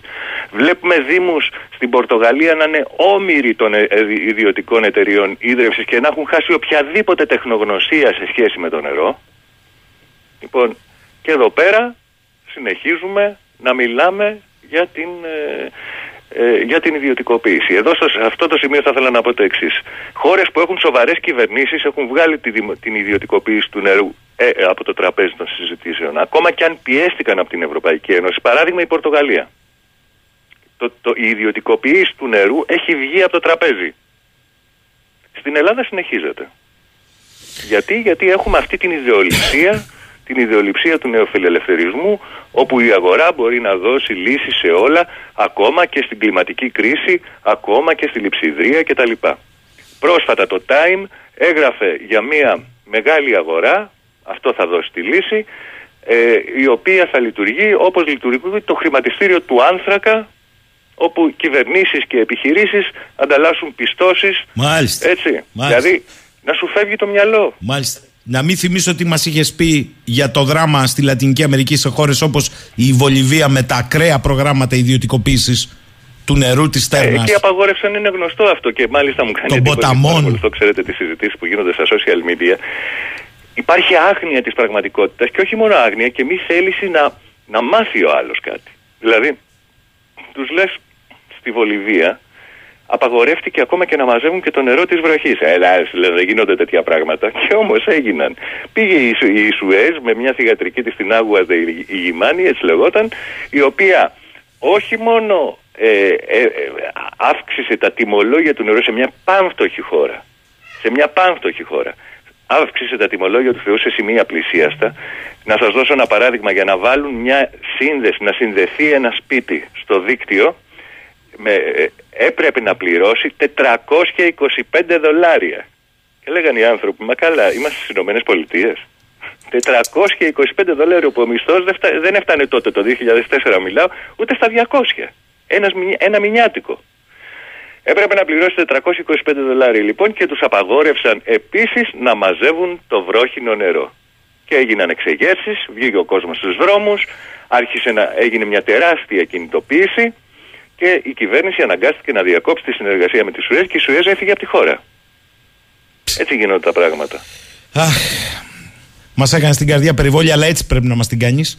Γιώργος Σαβγερόπουλος, θέλω να τον ευχαριστήσω για μια φορά ακόμη, γιατί με τη διαχρονική του δουλειά ε, και μάλιστα με ντοκουμέντα, φέρνει στην επιφάνεια ζητήματα που πριν 10 χρόνια φαίνονται μακρινά σενάρια και σήμερα είναι θλιβερή εφιαλτική πραγματικότητα. Θα τα ξαναπούμε μέσα στη βδομάδα, Γιώργο. Είναι προφανές. Θα τη συνεχίσουμε αυτή την κουβέντα και μαζί σου και με άλλους. Σε ευχαριστώ πάρα πολύ. Καλή σου ημέρα. Γεια χαρά. 11 και 9 πρώτα λεπτά και ο μπλε κότσιφας μου γράφει εδώ πέρα ο φίλος είναι είδος σε ανεπαρκεία. Το ιδιωτικοποιήσουν και αυτό. Μα φτάσαμε μέχρι το νερό. Έλεος λέει. Λοιπόν, κοιτάξτε, προχωράμε. Ο επόμενος καλεσμένος μας είναι ο πρόεδρος του ΕΠΑΜ και επικεφαλής συμμαχίας Ανατροπής, κύριος Δημήτρης Καζάκης. Καλημέρα, κύριε Καζάκη. Καλημέρα σας.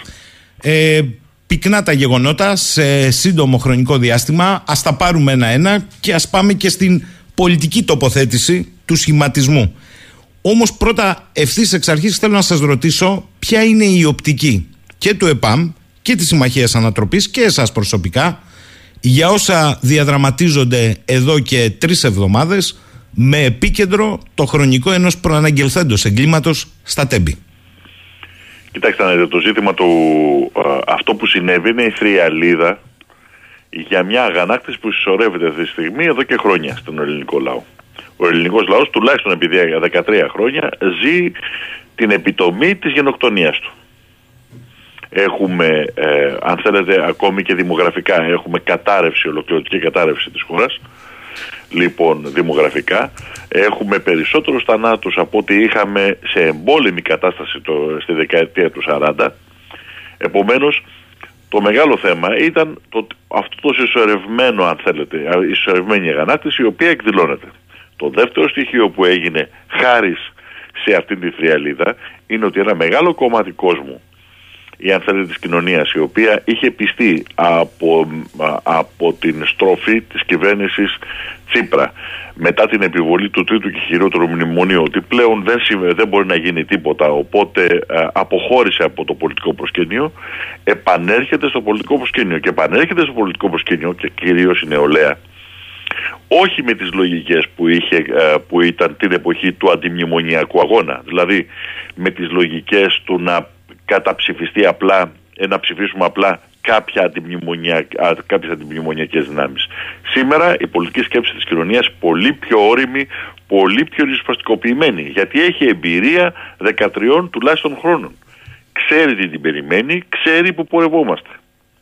Και επομένως στέκεται απέναντι στο σύνολο του πολιτικού συστήματος. Και όχι μόνο απέναντι στον κύριο Μητσοτάκη και την κυβέρνησή του. Άρα για σας είναι κάτι βαθύτερο αυτό που Βεβαίως. συμβαίνει τις Εγώ τη χαρακτηρίζω την περίοδο αυτή τηρουμένων των ιστορικών αναλογιών πάντα, με την περίοδο μετά τα Ιουλιανά του 65, που και τότε ο λαός μας είχε βγει μπροστά, αντιλαμβανόμενος την ουσία του ζητήματος, ότι η ουσία του προβλήματος είναι το πολιτιακό ζήτημα. Είναι δηλαδή η ανατροπή αυτού του κολοβού μετεφιλιακού κοινοβουλίου με τον βασιλιά και όχι μόνο το να, αλλάξω, το να πάμε σε εκλογές ε, ώστε όπως έλεγαν τότε οι ηγεσίες της Ένωσης Κέντρου και της ΕΔΑ προκειμένου να εξασφαλιστεί μια δημοκρατική διακυβέρνηση. Ήθελαν δημοκρατικό πολίτευμα, και, δημοκρατία δηλαδή, και όχι απλά μια πιο δημοκρατική κυβέρνηση. Λοιπόν, σε ανάλογη κατάσταση βρισκόμαστε σήμερα, χωρίς βεβαίως να ξέρουμε το πώς θα οδηγηθεί και το πού θα οδηγηθεί αυτή η κατάσταση. Θέλω να μου πείτε αυτό καθ' αυτό ε, το γεγονός με την τραγική απόλυξή του επισήμως 57 νεκροί άνθρωποι ε, οι περισσότεροι εκ των οποίων νέα παιδιά. Ε, επειδή γίνεται μια μεγάλη συζήτηση, φαντάζομαι την παρακολουθείτε το τελευταίο δεκαήμερο, ε, περί ανθρώπινου λάθους, περί αλληλουχίας ανθρωπίνων λαθών, περί συστημα, συστημάτων και λήψεων ασφαλείας. Για σας εδώ τι ακριβώς έχει συμβεί; Κοιτάξτε, καταρχάς ε, να ξεκαθαρίσουμε ότι οι νεκροί είναι πάνω από 100 το γεγονός ότι η κυβέρνηση έχουμε πληροφορίες και από το νοσοκομείο της Λάρισας. Πώς το λέτε αυτό, κύριε Καζάκη, θα σας πω. έχουμε σοβαρό. Ε; Ναι, ναι. Έχουμε πληροφορίες από το νοσοκομείο της Λάρισας για το πόσοι νεκροί ε, μετα, ε, πήγαν εκεί, αλλά και πόσοι τραυματίες οι οποίοι κάποιοι από αυτούς κατέληξαν στο ζήτημα αυτό. Δεύτερον, μέχρι, ε, τους 50, μέχρι ε, την τρίτη μέρα του δυστυχήματος μιλάγανε για πάνω από 80 αγνοούμενους. Μετά εξαφανίστηκαν για κάποιο περίεργο λόγο. Λίστα, α, ε, πώς το λένε, επιδενόντων δεν υπάρχει. Ούτε έχει δοθεί. Υπάρχουν πάρα πολλοί συγγενείς που ακόμη και τώρα, ακόμη και σε εμάς, στα γραφεία τα δικά μας, έρχονται και ζητούν να μάθουν κάποια αλήθεια. Δεν τους ανακοινώνει ούτε καν φροντίζει η κυβέρνηση ή κάποιες δημόσιες υπηρεσίες να, να πάρουν το αίτημά τους ότι κατά, κατά πάσα πιθανότητα το παιδί τους ή ο άνθρωπός τους βρισκόταν στο σειρμό. Δηλαδή θέλετε να πείτε ότι... και λέω για πάνω εκατό από 100. Θέλετε να πείτε ότι υπάρχουν ε, οικογένειες με αγνοωμένους που δεν έχει Βεβαίως. έρθει στην επιφάνεια αυτό; Ακριβώς αυτό. Ε, έχουμε και προσωπικά, προσωπικές περιπτώσεις και μέσα στο κίνημα ε, το δικό μας. Επομένως, ε, γι' αυτό και κρατάμε πολύ μικρό καλάθι για τους 57 που ανακοινώνονται. Δυστυχώς υπάρχει αυτή η λογική και η οποία έχει περάσει και σε όλες τις ε, κρατικές υπηρεσίες. Το να προσπαθούμε να περιορίσουμε ε, το μέγεθος της καταστροφής για πολιτικούς λόγους, καθαρά, θέμα πολιτικούς λόγους. Έγινε αντίστοιχα και στο μάτι. όπως θυμόσαστε. Κάπου λίγο πριν τους 100 νεκρούς σταμάτησε η καταμέτρηση. Λοιπόν, όλοι αυτές, αυτές οι λογικές κατατείνουν στο εξής, τη διαχείριση του πολιτικού κόστους. Από εκεί και πέρα, τώρα πέρα από αυτό, εγώ ήμουν από, από εκείνους που είχα την ευκαιρία και την τιμή να με ξεναγήσουν στο κέντρο ψηφιακής διοίκησης του μετρό στην Αθήνα. Και οι άνθρωποι εκεί που είναι συντονιστές και εργαζόμενοι είναι πρώην ε, ε, σιδηροδρομικοί του ΟΣΕ, οι οποίοι εκπαιδεύτηκαν και ανέλαβαν το κέντρο ψηφιακού ελέγχου. Τι σημαίνει κέντρο ψηφιακού ελέγχου. Σημαίνει ότι έχουν μπροστά τους ένα ηλεκτρονικό ψηφιακό πίνακα όπου βλέπουν ανά πάσα στιγμή σε ζωντανό χρόνο, real time, το πώς πηγαίνουν και πώς εξελίσσονται πώς, το σιδηροδρομικό έργο.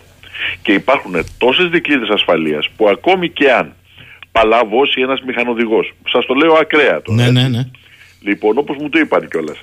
και παρακάμψει όλα τα αυτόματα συστήματα ασφαλείας Λοιπόν, και βάλει μπρος τη μηχανή για να συγκρουστεί με κάποιο άλλο τρένο, μόνο και μόνο γιατί έχει παλάβωση, έχει πώς το λένε, ε, αυτοκτονικό ιδεασμό.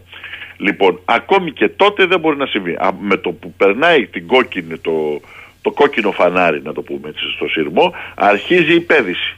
Αυτόματα κόβεται το ηλεκτρικό ρεύμα στο συγκεκριμένο κομμάτι και δεν γίνεται.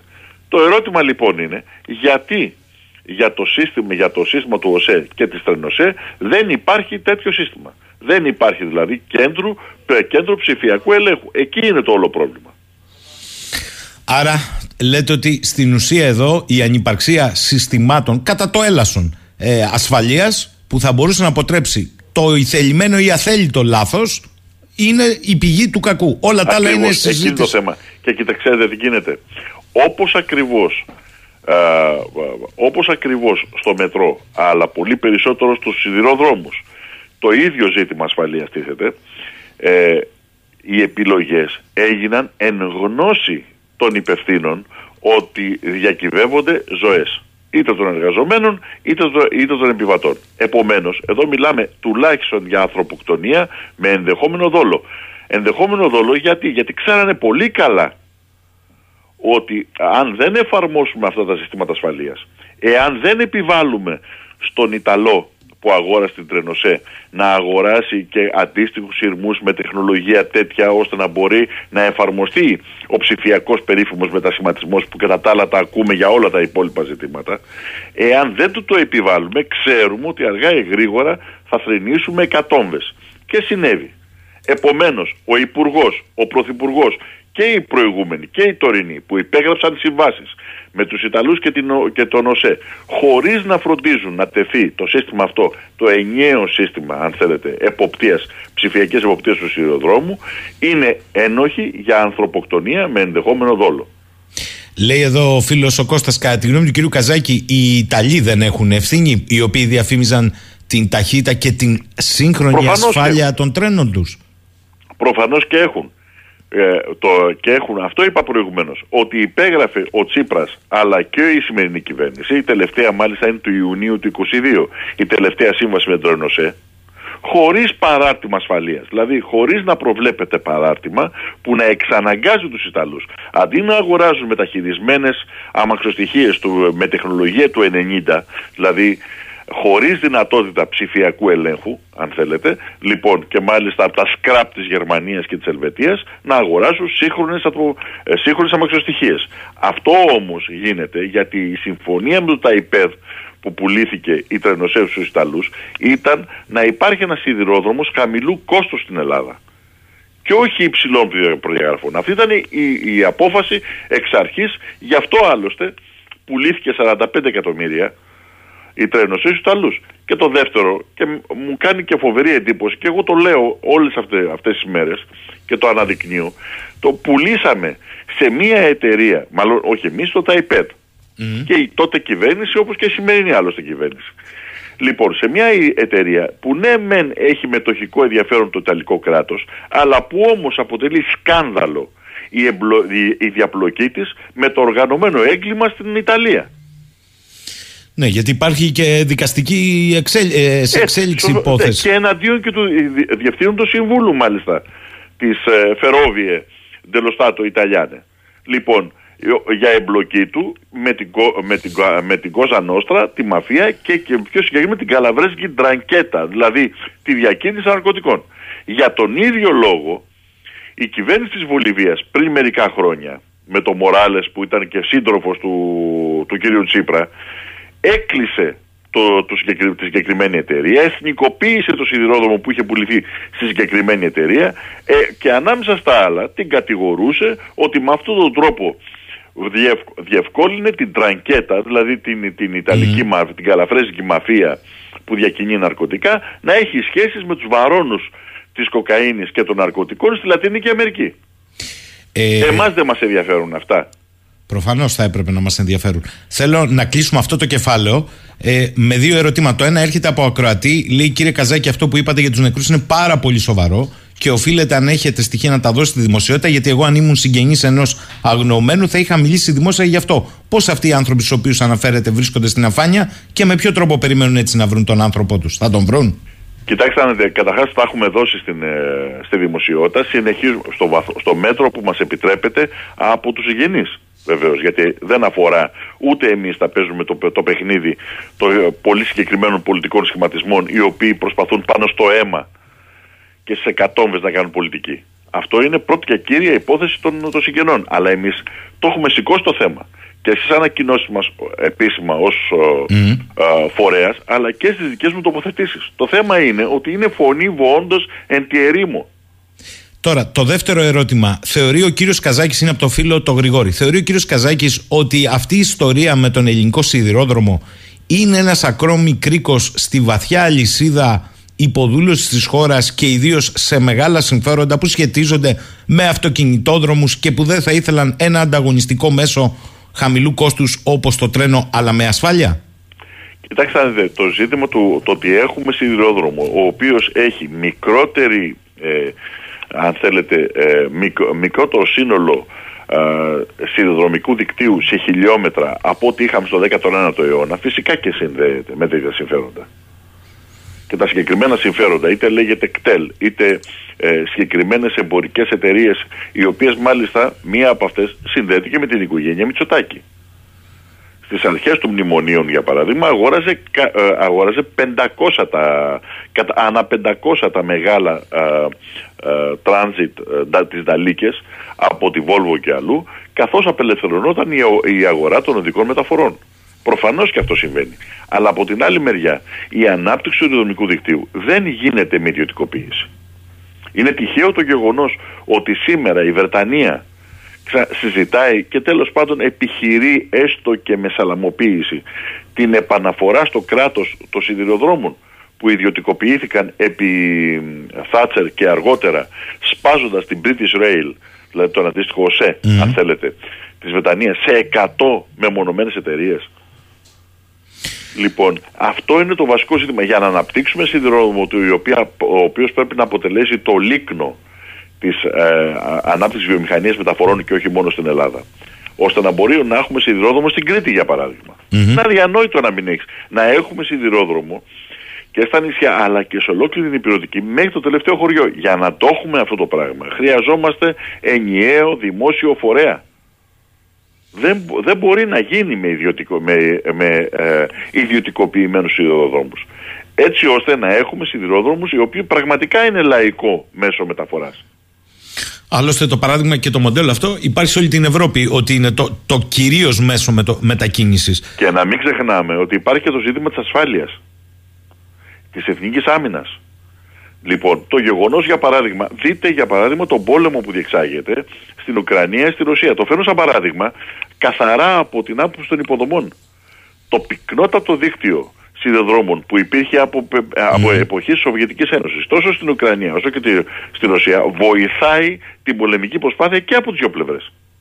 Ανεξάρτητος ποιος έχει δίκιο ή όχι. Δεν το πιάνω αυτό. Αλλά φανταστείτε να μην υπήρχε σιδηρόδρομος το πυκνό δίκτυο που υπήρχε ε, από την εποχή της Σοβιετικής Ένωσης σε αυτές τις χώρες. Όπως άλλωστε και σε πολλές άλλες χώρες. Τώρα θέλω να περάσουμε από αυτό σε κάτι που είδα ότι το τελευταίο, τελευταία εβδομάδα το έχετε αγγίξει έντονα ε, και σε αντίθεση με άλλους στο πεδίο των οικονομικών που ήταν καθησυχαστικοί και εννοώ την κατάρρευση της τράπεζας στη Silicon Valley και είπαν ότι είναι μια μεσαία τράπεζα και θα συμπαρασύρει μια, δύο, τρεις και ενέσεις εσείς βγήκατε και είπατε ότι έχω την αίσθηση ότι εδώ βρισκόμαστε μπροστά σε νέο Αρμαγεδόνα ίσως και χειρότερο από αυτόν που γνωρίσαμε πρώτου 20 το 8 ε, και το 9 με τη Lehman Brothers και θέλω παρακαλώ πολύ αυτό με την άποψή σας, γιατί με ρωτάνε εδώ και πάρα πολύ αν εκτιμάω ότι η τραπεζική κρίση του 23 είναι ένα καινούριο φαινόμενο ή αποτελεί συνέχεια της κρίσης του 8.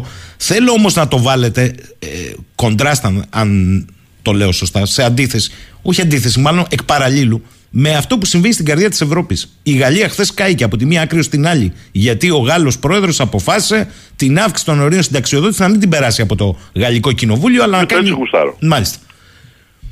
Λοιπόν, κοιτάξτε, αυτή τη στιγμή ε, η κρίση ή αν θέλετε αυτό που ξέσπασε ε, και κορυφώθηκε με το κράχ του 2008, του Οκτωβρίου του 2008 δεν τελείωσε ποτέ για την παγκόσμια οικονομία. Συνεχίζεται και κλιμακώνεται ή μάλλον περά, περνάει περιοδικότητες όξυνσης και μη. Για παράδειγμα το 2016 ήμασταν σε φάση, ε, σε φάση κράχ. Πού, πώς φαίνεται αυτό το πράγμα; Υπάρχει μια καμπύλη που μπορεί να την παρακολουθήσει κανείς που έχει να κάνει με, το, με την αξία, το σύνολο της αξίας της υποδιαπραγμάτευσης μετοχών στα χρηματιστήρια παγκόσμια ως προς αυτό του ΑΕΠ. Και βλέπει κανείς ότι μετά το 2001 που είχαμε το πρώτο μεγάλο κράχ και μετά μας, οδήγησε, ή, μας οδήγησαν οι Ηνωμένες Πολιτείες στον περίφημο πόλεμο ΕΣΑΗ ε, τον τρίτο παγκόσμιο πόλεμο κατά της τρομοκρατίας, όπως ονόμασε ο Μπούς τότε, έχουμε μια τέτοια περιοδικότητα. Η περιοδικότητα αυτή έφτασε στο Ναδύρ ε, το 19-20. Πηγαίναμε ολοταχώς σε νέο, σε νέο κράχ προς το τέλος του 19 και τότε μας συνέβη η πανδημία. Η πανδημία ήταν θαυμάσια ευκαιρία στο να υπάρξει ένα ελεγχόμενο όντως κράχ, μια, γιατί το κράχ τι είναι, στην πραγματικότητα είναι μια στιγμιαία ή συγκυριακή εκτόνωση ε, ε, συσσωρευμένων ανισορροπιών και ανισοτήτων. Λοιπόν, τι έγινε μετά; Και χάρη στον ελεγχόμενο αυτό, λόγω των περιοριστικών μέτρων που πάρθηκαν ε, αυτού του ολοκληρωτικού τύπου αντίληψης ε, μέτρων που πάρθηκαν για την πανδημία, βοήθησαν τις χρηματαγορές να αυξήσουν τρομακτικά την κεφαλαιοποίησή τους. Μόνο το 2021, σε αυτά τα δύο χρόνια, αυξήθηκαν κατά 63 εκατομμύρια κεφαλαγορές. Μόλις όμως άρχισε να υποχωρεί το πανδημικό αφήγημα ως πολιτική στις περισσότερες χώρες, τι άρχισε να συμβαίνει, βγήκαν στην επιφάνεια αυτές οι μεγάλες ανισότητες. Οι εσωτερικές, οι οργανικές. Και έτσι μέσα στο 2022 είχαμε περίπου 13 με 18 δισεκατομμύρια, 3 εκατομμύρια δολάρια που χάθηκαν από τις χρηματαγορές. Αυτό άρχισε να πλήττει βαθύτατα το τραπεζικό σύστημα πρώτα και κύρια στις Ηνωμένες Πολιτείες γιατί οι Ηνωμένες Πολιτείες έχουν το 50% της παγκόσμιας χρηματαγοράς περίπου. Και έτσι βρισκόμαστε μπροστά σε, στο φάσμα ενός νέου κράχ το οποίο είναι, αυτο, είναι αυτονόητο. Σήμερα για παράδειγμα, παρά την αύξηση, αν θέλετε, την αύξηση των, των τιμών των μετοχών στις, mm. στις αγορές, στην πραγματικότητα τι συμβαίνει; Αποκαλύφθηκε ότι αυτοί που προκάλεσαν αυτή τη μεγάλη τραπεζική κρίση ήταν τα ίδια τραπεζικά στελέχη τα οποία εδώ και δύο εβδομάδες εκποιούσαν συστηματικά τραπεζικές μετοχές πάνω από 12 δισεκατομμύρια τραπεζικές μετοχές έτσι εκποιήθηκαν και ταυτόχρονα το γεγονός ότι στα, φαίνεται να σταθεροποιείται η χρηματιστική αγορά, φαίνεται να σταθεροποιείται είναι γιατί μεταφέρθηκαν από την Ευρώπη στις Ηνωμένες Πολιτείες 120 δισεκατομμύρια στην αγορά χρήματος των Ηνωμένων Πολιτειών. Όμως αυτό αποσταθεροποίησε την, ε, την, το ευρωπαϊκό τραπεζικό σύστημα, το οποίο είναι σε πολύ χειρότερη κατάσταση από το αμερικάνικο. Άρα λέτε ότι αν υπάρξει ε, μια λυσιδωτή αντίδραση τη βλέπετε να, υπάρξει, να υπάρχει στην Ευρώπη αν συμβεί; Κοιτάξτε να δείτε, η Ευρώπη αυτή είναι πολύ χειρότερα. Ε, τι λέγανε όλοι, ας πούμε το Κογκρέσο με την Ειδική Επιτροπή, α, θυμηθείτε το Νοέμβριο του 2008 είχε πάει η Βασίλισσα, η κλειπούσα Βασίλισσα της Αγγλίας Ελισάβετ στο London School of Economics όπου εκεί της εξηγούσαν γιατί συνέβη το κράχ του 2008 και τότε είχε απαντήσει, είχε ρωτήσει η Βασίλισσα λέγοντας ωραία ρε παιδιά αφού ήταν τόσο εμφανή τα μεγέθη γιατί κανένας δεν το είχε προβλέψει χρειάστηκαν πολλοί μήνες να τις απαντήσει η Βασιλική Ακαδημία το των οικονομολόγων και της έστειλε μια επιστολή, η οποία υπάρχει στο διαδίκτυο, αξίζει τον κόπο να τη δει κανείς, όπου έλεγε το εξής. Ε, λέει ναι, υπήρχαν, αλλά είμαστε σίγουροι δεν πρόκειται να συμβεί. Δηλαδή δεν ξέραν τίποτα οι άνθρωποι. Το ίδιο πράγμα λένε και σήμερα. Το ίδιο πράγμα. Λοιπόν, επομένως, τι συμβαίνει; Τότε είχαμε διόγκωση των χρηματοπιστωτικών διαθεσίμων ή ενεργητικών τότε ήταν 356% του, ΑΕ, του παγκόσμιου ΑΕΠ και σήμερα είναι 504% του ΑΕΠ. 504. 504. Πέντε φορές πάνω. Μόνο τα χρηματοπιστωτικά ενεργητικά. Λοιπόν, είναι δυνατό να μην είναι πιο επιρρεπής και εδώ έχουμε τα εξής ζητήματα που είναι τα καινούρια. Πρώτον, έχουμε πληθωρισμό. Επομένως εξαναγκάζονται οι κεντρικές κυβερνήσεις, όπως για παράδειγμα έκανε η Ευρωπαϊκή Κεντρική Τράπεζα μόλις, προχθές, μόλις χθες, ή ναι. προχθές, που ανέβασε κατά 0,5% τα επιτόκια. Τι σημαίνει αυτό; Ότι δεν μπορεί, δεν μπορεί δεν μπορούν τα χρηματοπιστωτικά ενεργητικά να στηρίζονται στο τσάμπα χρήμα που πέραν αυτή, όλα αυτά τα προηγούμενα χρόνια από τις κεντρικές τράπεζες. Το 2008 ήταν μόλις 12 τρισεκατομμύρια οι χρηματοδοτήσεις από τις κεντρικές τράπεζες. Τώρα το, το 21 που έχουμε τα τελευταία στοιχεία, ξεπερνούν τα 45 τρεις. Τσάμπα χρήμα. Ε, εκεί στηρίζονταν, στηρίζονταν η χρηματοπιστωτική επέκταση. Επομένως τώρα, με τον πληθωρισμό, επειδή δεν ξέρει η κεντρική τράπεζα τι να κάνει, αυξάνει, αυξάνει το επιτόκιο, μήπως τι θα, τι θα σευθεί ο πληθωρισμός. Απέναντι στην αύξηση του επιτοκίου είχαμε τις τρομακτικές ρευστοποιήσεις στις τράπεζες. Δηλαδή, κάποιοι ρευστοποίησαν επενδυτές ρευστοποίησαν μαζικά τίτλους προκειμένου να έχουν κερδοφορία, να μην, πάνε, μην χάσουν δηλαδή από την αύξηση του πληθωρισμού. Και το τρίτο πολύ σημαντικό, έχουμε πόλεμο. Ο πόλεμος και με τις κυρώσεις που επέβαλαν οι Αμερικανοί και οι Ευρωπαίοι, τι έκαναν, εξανάγκασαν πολλές χώρες, πρώτα τη Ρωσία αλλά και την Κίνα, εξανάγκασαν να θωρακιστούν απέναντι στις παγκόσμιες αγορές. Πώς; Βγαίνοντας από τις παγκόσμιες αγορές, απεξαρτώμενοι από τις παγκόσμιες κεφαλαίες αγορές που ελέγχει η Δύση. Και αυτό τι σημαίνει στην πράξη; Σημαίνει ότι η χρηματοπιστωτική επέκταση έχει μικρότερο οικονομικό χώρο για να επεκταθεί. Πιο στενό οικονομικό χώρο. Δεν ξέρω αν με καταλαβαίνετε. Βεβαίως. Άρα σημαίνει ότι ε, ε, ε, επιχειρείται να φτιαχτεί ένα άλλο σύστημα από την άλλη πλευρά. Βεβαίως. Γι' αυτό κιόλας, τι γίνεται, είδατε την τοποθέτηση του. Μόλις θε, την τοποθέτηση του ίδιου του Πούτιν. Τι λέει για αυτό το πράγμα; Δεν έχει απαραίτητα δίκιο σε αυτό που λέει. Αλλά τι λέει στην πράξη; Ότι εμείς θα κινητοποιήσουμε την εσωτερική μας ισόρρευση και δεν έχουμε ανάγκη από το να δανειστούμε ή να προσελκύσουμε ξανά κεφάλαια. Το κλειδί είναι αυτό. Αυτός που θα επιβιώσει από, αυτή, από αυτό το κράχ είναι αυτοί οι οικονομίες που δεν θα χρειαστούν ξένα δάνεια ή να προσελκύσουν ξένα κεφάλαια. Σε μεγάλους όγκους, δεν μιλάμε τώρα για... Λοιπόν, γι' αυτό και λέω, αυτό που δεν λύθηκε το 2008 το οποίο το εξήγησαν με εξαιρετικό τρόπο ο Μέρβιν Κίνγκ, ο, ο τότε διοικητής της Τραπέζης Αγγλίας, με ένα εξαιρετικό βιβλίο που είχε γράψει τότε για την αλχημία του, του κεφαλαίου ή ο, ο, ο Λόρδος Τέρνερ που ήταν της Τραπεζικής Αρχής Βρετανίας που έλεγε έλεος να πάμε σε στροφή της οικονομίας στην πραγματική οικονομία. Να, να λυτρωθούμε από την πλασματική οικονομία της χρηματοπιστωτικής επέκτασης. Αυτά δεν έγιναν. Πουθενά στη Δύση. Άρα και τώρα ότι... μας τυπάει την πόρτα ξανά ένα νέο κράχ. Το χειρότερο όμως ξέρετε ποιο είναι. Είναι τα μέτρα που παίρνονται για να αποτρέπουν. Πεςτε μου εσείς τώρα. Έτρεξε η κυβέρνηση των Ηνωμένων Πολιτειών με τον Biden να εγγυηθεί όλες τις καταθέσεις ε, της ε, Silicon Valley Bank η οποία ήταν η μεγαλύτερη τράπεζα τουλάχιστον το 2008 που κατεβάζει ρολά. Ξέρετε τι σημαίνει αυτό στην πράξη; Ένα μεγάλο, ένας μεγάλος όγκος ε, μη εγγυημένων επενδυτικών προϊόντων θα ζητήσει εγγύηση και κάλυψη από την, ε, από την κυβέρνηση. Σημαίνει ότι θα ενταθεί η, ε, η αστάθεια των αγορών και θα, και θα αρχίσει να φεύγει μεγαλύτερος όγκος κεφαλαίου.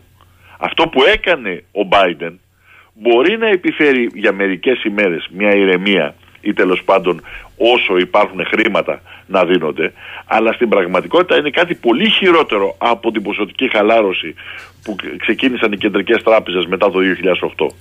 Ε, θα ξαναεπιστρέψουμε τις επόμενες μέρες σε αυτό το θέμα κύριε Καζάκη πιο αναλυτικά και με άλλους και με εσάς. Ε, μου στέλνουν ένα πίνακα εδώ που μου λένε ότι ε, και μου δείχνουν ότι με βάση αυτό που λέγατε ότι η, το Πεκίνο μειώνει την έκθεσή του στα αμερικανικά ομόλογα. Αυτό δείχνει ο πίνακας. Θέλω να κλείσουμε αυτό το κεφάλαιο ρωτώντας σας το εξής. Την ίδια στιγμή υπάρχει σε όλη την Ευρώπη και ιδίως στον κεντρικό της πυρήνα ένας λαϊκός αναβρασμός. Διότι το 62 στα 64 εδώ μετά τα μνημόνια μπορεί να φαντάζει όπως φαντάζει όμως στη Γαλλία υπήρξε κόκκινη γραμμή. Δεν είναι τυχαίο ότι το 75% των Γάλλων είναι αντίθετη και δεν είναι τυχαίο ότι δεν τολμά να το φέρει καν στο κοινοβούλιο του. Αλλά το περνά με μια ρύθμιση γιατί του δεν, έχει, δεν έχει διαπιστω... δεδηλωμένη ε, στο κοινοβούλιο. Εγώ θέλω να... δεν μπορεί να το περάσει. Εγώ θέλω να μου πείτε τι κατά τη γνώμη σας συμβαίνει αυτή τη στιγμή σε επίπεδο Κοιτάξτε, συστημάτων; Είναι η φτωχοποίηση στην Ευρώπη η οποία ξεπέρασε κάθε προηγούμενο ή προσδοκία ακόμη και των ευρωπαϊκών κυβερνήσεων ιδιαίτερα μετά το χειρισμό της πανδημίας. Διάβαζα μόλις, χθε, μόλις χθες στους Financial Times ένα μεγάλο αφιέρωμα για τη φτώχεια στη Σουηδία. Ένα τρομακτικό πρόβλημα όπου εκεί οι τράπεζες τροφίμων ανθούν όσο την εποχή του Μεσοπολέμου. Λοιπόν, και μάλιστα με ουρές τεράστιες από φτωχό πληθυσμό, φτωχοποιημένο πληθυσμό στη Σουηδία. Δε- Δεν μιλάμε τώρα για μια χώρα, με καταλαβαίνετε, Σωστά. όπου η Σωστά. φτώχεια είναι γνωστή. Εν αντιθέσει με την Νορβηγία που από, την ενεργειακή, από το ενεργειακό πιάστρο που έχει μετά το σπάσιμο με τη Ρωσία της Ευρώπης Έχει πολλά κέρδη. τα έχει οικονομήσει. Ε, Μάλιστα. υπάρχει μια διαφορά όμως. Υπάρχει μια πολύ θεμελιώδης διαφορά. Ξέρετε πόσο είναι το κράτος, το ποσοστό του, της κρατικής επιχειρηματικής δραστηριότητας στο, στο ΑΕΠ της Νορβηγίας; 75%. Σωστό. Σωστό. Επομένως, όταν το, το κράτος εισπράττει και τι κάνει το κράτος βεβαίως, βεβαίως κερδίζουν κάποια, κάποια διαπλεκόμενα συμφέροντα. Βεβαίως, καπιταλιστικό κράτος είναι αλίμονο, έτσι. Αλλά πηγαίνει σε μείωση των φόρων, σε αύξηση του πλεονάσματος του προπολογισμού μέσα από την κρατική επιχειρηματική δραστηριότητα. Επομένως, εάν ένα κράτος έχει ισχυρή κρατική παρέμβαση ως με τη μορφή της κρατικής επιχειρηματικής δραστηριότητας, δεν έχει να φοβάται και πολλά. Στο κάτω αφήσει η Νορβηγία έτσι αλλιώς δεν δανειζόταν. Το νόμισμά της δεν είναι αντικείμενο κερδοσκοπίας στις διεθνείς φόρεξ. Τι να φοβάται. Άρα λέτε ότι εδώ στην ουσία η αντίδραση είναι αποτέλεσμα της φτωχοποίησης στην Ευρώπη και μάλιστα στον πυρήνα Σε πολύ της. μεγάλο βαθμό, ναι. Σε πολύ μεγάλο βαθμό. Και αυτή η- βλέποντας Ναι, ναι. ότι συνολικά το κοινωνικό κράτος καταραίει ακόμη και τα τελευταία του ε, υπολείμματα και ταυτόχρονα βλέπουν και την εμπλοκή, αν θέλετε, της Ευρώπης σε έναν πόλεμο όπου πραγμα... που όχι μόνο που δεν, την- δεν τους αφορά τους, Ευρω... τους λαούς της Ευρώπης, αλλά δεν βλέπουν και το τέρμα του. Δηλαδή μέχρι πού θα πάει αυτή η ιστορία. Και αυτό πυροδοτεί όλο αυτόν τον αναβρασμό. Από την άλλη όμως ε, τα διάφορα συστήματα φαίνεται ότι πια δεν ενδιαφέρονται ούτε για το φύλλο σικής ενός να το πω έτσι κοινοβουλευτικού παιχνιδιού. Ο Μακρόν, ας πούμε, λέει εντάξει, δεν έχω την πλειοψηφία, το, το περάσω με την πρόνοια που μου δίνει το Σύνταγμα. Δεν βαριέσαι. Ναι. Αυτό σας λέει κάτι σε σχέση Αυτό, με ο- τη. αυτό ναι. οφείλεται στο γεγονός ότι πλέον το πολιτικό σύστημα της Ευρωπαϊκής Ένωσης, ε, όχι μό- και όχι μόνο, ε, δεν μπορεί να ελιχθεί. Δεν είναι σε φάση εκείνη όπου ε, μπορούσε να κάνει, ε, να κάνει υποχωρήσεις απέναντι στη λαϊκή οργή. Αν θέλετε και για λόγους καθαρά πολιτικής διαχείρισης του πολιτικού κόστους. Γιατί αυτό συμβαίνει; Υπάρχει ένας θεμελιώδης λόγος που συμβαίνουν όλα αυτά. Γιατί δεν είμαστε την εποχή εκείνη όπου όπου το κράτος ε, υπηρετούσε και το δημόσιο συμφέρον εκτός από τα ιδιωτικά ταξικά συμφέροντα που, εκπε- που εκπροσωπούσε. Δεν είναι το κράτος που έχει το δημόσιο, ε, το δημόσιο συμφέρον στα χέρια του. Σήμερα είναι οι τράπεζες. Οι τράπεζες έχουν εξαγοράσει και τα κράτη και τους πολιτικούς τους. Και πίσω από εκεί κρύβονται αυτά τα συμφέροντα που λέμε τα, χρημα, τα χρηματιστικά. Δεν επιτρέπουν στον κύριο Μακρόν, είναι γνωστό, γνωστό τέκνο της χρηματιστικής αγερτίας στην, ε, στη Γαλλία, ξέρουμε από πού προέρχεται, λοιπόν όπως και, στις, και στα παραδοσιακά κόμματα, κοινωνικά κόμματα να κάνουν πίσω. Λοιπόν, να έρθουμε τώρα στη δική μας ε, πολιτική πραγματικότητα, διότι πριν το δυστύχημα στα Τέμπη ίσως να είχαμε και ανακοίνωση ε, εκλογών. Αυτό φαίνεται ότι πάει πιο πίσω. Ωστόσο, είμαστε σε ρότα εκλογών, ούτως ή άλλως με τον ένα ή τον άλλον τρόπο. Πολιτικά μας είπατε εισαγωγικά ε, την άποψή σας και εδώ ε, έρχεστε με ένα σχήμα συμμαχία ανατροπής το οποίο μετέχει και το ΕΠΑΜ και άλλες κινήσεις. Ποιοι είναι οι βασικοί άξονες της συμμαχίας ανατροπής και πώς τοποθετήσετε πάνω στα ζητήματα της στοχοποίησης, για παράδειγμα, των εθνικών ζητημάτων; Εμείς λέμε κάτι πολύ απλό το οποίο λέγαμε και, το, και το, με, τα, με τη μεγάλη, αν θέλετε, στην πρώτη φάση της χρεοκοπίας χώρας. Λοιπόν, λέμε ότι δεν μπορεί να συνεχιστεί αυτό το καθεστώς, το μνημονιακό καθεστώς στην Ελλάδα. Δεν μπορεί να συνεχίζεται η χώρα να δανείζει, να δανείζεται και μάλιστα να φτάνει ο δανεισμός της στο 1,33 ευρώ κάθε χρόνο προκειμένου να αναχρηματοδοτεί ένα χρέος το οποίο δεν εξυπηρετείται. Δεν μπορεί να εξυπηρετηθεί. Λοιπόν, δεύτερον, δεν μπορεί να ανακάμψει η χώρα εάν δεν πάμε σε οριζόντια διαγραφή ιδιωτικών και δημόσιων χρεών και ταυτόχρονα δεν αποκατασταθεί η εισοδηματική ζημιά στις οικογένειες, στα νοικοκυριά. Αυτό που ξέρει ο καθένας από την εμπειρία και που βεβαίως η επιστήμη το γνωρίζει εδώ και δύο αιώνες, είναι ότι η ανάκαμ, η ύφεση έρχεται από το έλλειμμα όχι στον προπολογισμό, στον κρατικό προπολογισμό, αλλά στον προπολογισμό του νοικοκυριού. Λοιπόν, επομένως, η, η διέξοδος από την ύφεση και από την καταστροφή και από την κρίση είναι πρώτα και κύρια το να δώσεις πραγματικό εισόδημα στις οικογένειες. Στα νοικοκυριά δηλαδή. Να καλύψουν το προσωπικό το έλλειμμά τους και να δημιουργηθεί ένα οριακό πλεόνασμα, οριακό πλεόνασμα που θα δώσει την όθηση μπροστά στην ελληνική οικονομία. Όμως αυτό δεν μπορεί να γίνει εάν δεν απελευθερωθεί η χώρα από το κρατικό και το ιδιωτικό χρέος. Είναι σαν αυτό παράδειγμα που έκανε ο κύριος Τραμπ και ο κύριος Μπάιντεν με τις τρεις δόσεις, καταβολές δηλαδή, των, του εισοδήματος στις αμερικανικές οικογένειες. Θυμόσαστε το 2020 και το 2021. Έδωσε τρί, τρία τσεκ έδωσε η αμερικανική κυβέρνηση με δύο προέδρους. Τρία τσεκ. Μόνο που, τα, τα οποία ως εισόδημα έφταναν στο σημείο σε μια ε, τριμελή, τετραμελή οικογένεια να είναι 4 και 5 χιλιάρικα. Λοιπόν, γιατί τα δώσανε, για να μην οδηγηθεί σε ύφεση η αμερικανική οικονομία. Όμως δεν λειτουργήσαν αυτά. Γιατί δεν λειτουργήσαν; Διότι το ιδιωτικό χρέος των οικοκυριών, αλλά και το δημόσιο χρέος των Αμερικανών είναι τεράστιο. Εάν λοιπόν δεν περικοπούν, δεν ε, διαγραφούν χρέη οριζόντια, τότε δεν υπάρχει δυνατότητα ανάκαμψης. Και το πιο σημαντικό απ' όλα, τελικά τι χώρα θέλουμε; Χώρα θέλουμε όπου κυριαρχεί η αυθαιρεσία και η ανομία ή η αποκατάσταση, η λειτουργία του συνταγματικού πολιτεύματος, δηλαδή του δημοκρατικού πολιτεύματος κατά το Σύνταγμα του 1975. Γιατί πλέον έχει καταρακωθεί τελείως το πολίτευμα. Αυτό λέμε. Το πολύ απλό.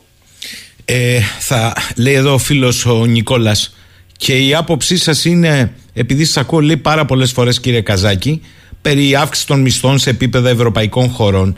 Ναι, αλλά χωρίς κανένα αντίκρισμα στην πρωτογενή παραγωγή της χώρας, χωρίς βιομηχανία, χωρίς να παράγουμε κάτι που έχει αξία στη διεθνή αγορά. Γενικά, λέει, ποιο είναι το σχέδιο του ΕΠΑΜ και της ε, Συμμαχίας για την Ανατροπή, εν συντομία, σε τίτλους. Κοιτάξτε, η λογική που λέει πρώτα αυξάνω την παραγωγή και μετά τα εισοδήματα είναι λογική που οδηγεί σε θυσίες χωρίς τέλος. Λοιπόν, ακόμα και σε καλές συνθήκες η πραγματική λογική που θέλει ανάκαμψη της χώρας για να μπορέσει να ανακάμψει ο αγρότης, ο κτηνοτρόφος, ο γεωργό και ο κτηνοτρόφος, ο, ο βιοτέχνης, ο βιομήχανος, ο βιομήχανος όμως πραγματικός, όχι ο μεταπράτης ή ο κομπραδόρος. Λοιπόν, πώς είναι να υπάρξει εσωτερική ζήτηση; Για να υπάρξει εσωτερική ζήτηση χρειάζεται εισόδημα. Τι να κάνουμε, διαφορετικά είμαστε εξαρτώμενοι από ξένα δάνεια και ξένα κεφάλαια. Ποιος πραγματικά παραγωγός στην Ελλάδα σήμερα μπορεί να συζητάει με αυτούς τους όρους; Μόνο οι διαπηλεκόμενοι. Δεν υπάρχει άλλος. Επομένως, για να μπορέσει ο αγρότης και μάλιστα με, με η πρωτογενής παραγωγή να ανακάμψει και να ανακάμψει πάρα πολύ γρήγορα, πώς γίνεται, θα πρέπει πάση θυσία να υπάρξει εισόδημα. Εισόδημα το οποίο θα μας επιτρέψει, για παράδειγμα, να υπάρξει μια ανταγωνιστική προστασία του αγρότη, του βιοτέχνη, του βιομήχανου. Της παραγωγής δηλαδή για να καταλάβουμε, όχι των, ε, των προσώπων, αλλά της πρωτογενούς και της δευτερογενούς παραγωγής. Πώς αλλιώς μπορεί να υπάρξει ανάπτυξη, παραγωγική ανάπτυξη; Πώς είναι δυνατόν και εμένα προσωπικά δεν με ενδιαφέρει τόσο το τι θα πουλάμε στο εξωτερικό. Ας καλύψουμε πρώτα τις εσωτερικές ανάγκες, τις τεράστιες εσωτερικές ανάγκες και τα ελλείμματα και μετά συζητάμε τι δυνατότητες υπάρχουν για το εξωτερικό εφόσον έχουμε αναπτύξει την παραγωγικότητα της εργασίας. Γιατί εκεί είναι το κλειδί, η παραγωγικότητα της εργασίας. Αλλά για να υπάρξει παραγωγικότητα της εργασίας πρέπει να υπάρξει παραγωγή, είπα να θεμάμε.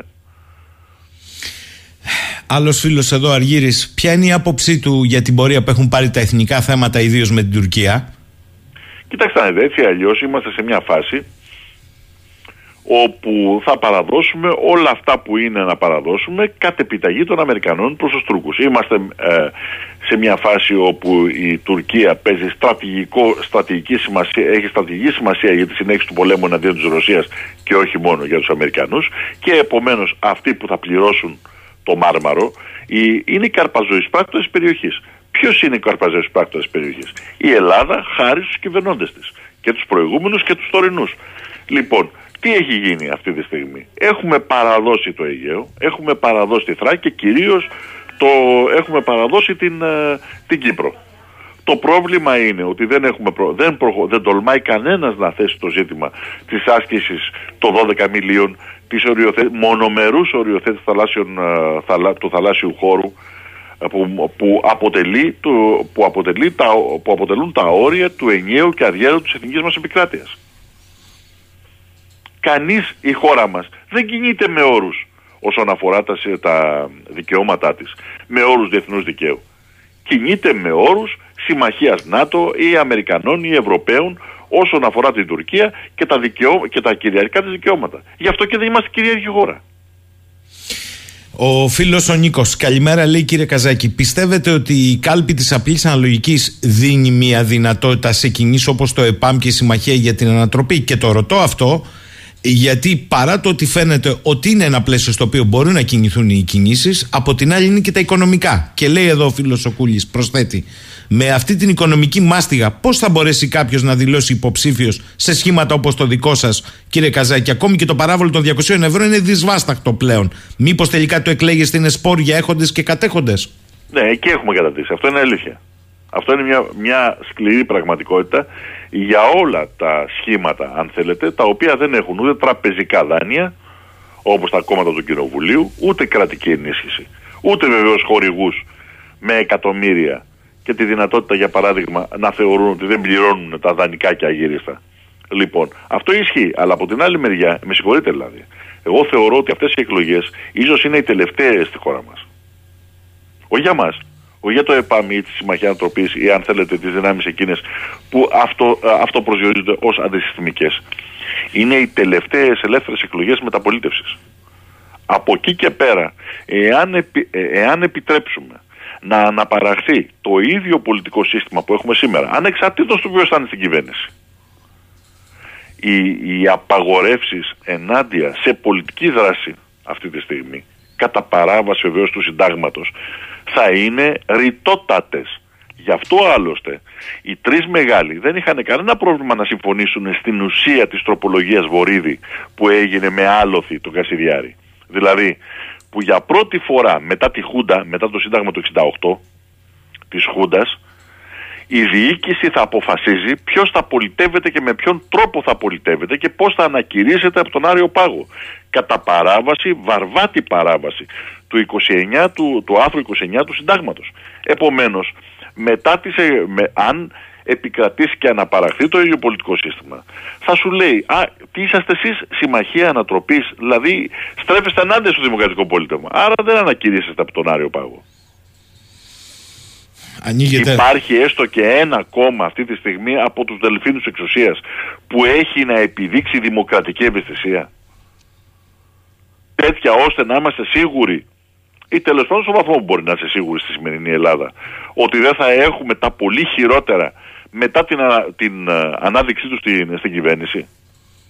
Άρα γι' αυτό θεωρείται οριακή υπόθεση τις εκλογές, ε, ιδίως με την ναι. απλή αναλογική.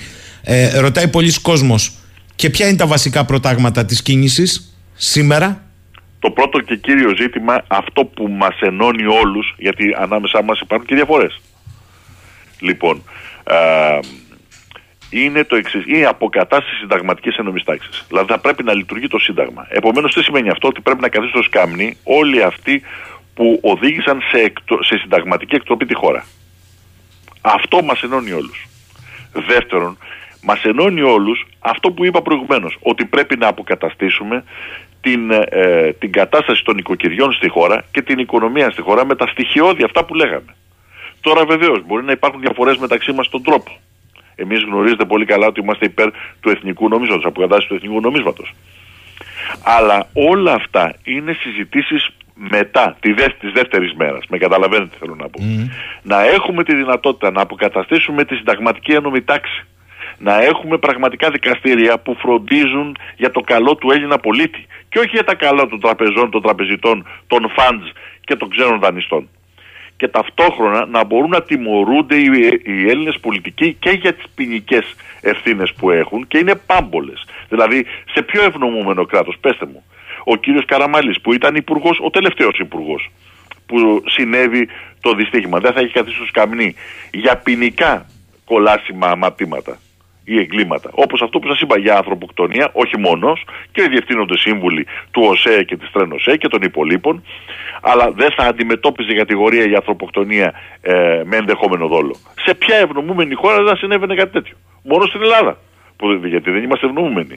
Λοιπόν, επομένως, το βασικό, το κύριο, το θεμελιώδες είναι να αποκατασταθεί η συνταγματική ένωμη τάξη να μην ξανασυμβούν στη χώρα μας αυτά που συμβαίνουν 13 χρόνια τώρα και κυρίως τα τελευταία δύο χρόνια, τα τελευταία τρία χρόνια της πανδημίας όπου με το έτσι γουστάρο πεταχτήκαν από τη δουλειά τους για παράδειγμα οι υγειονομικοί σε καθεστώς εκτοπισμού κυριολεκτικά εκτοπισμού.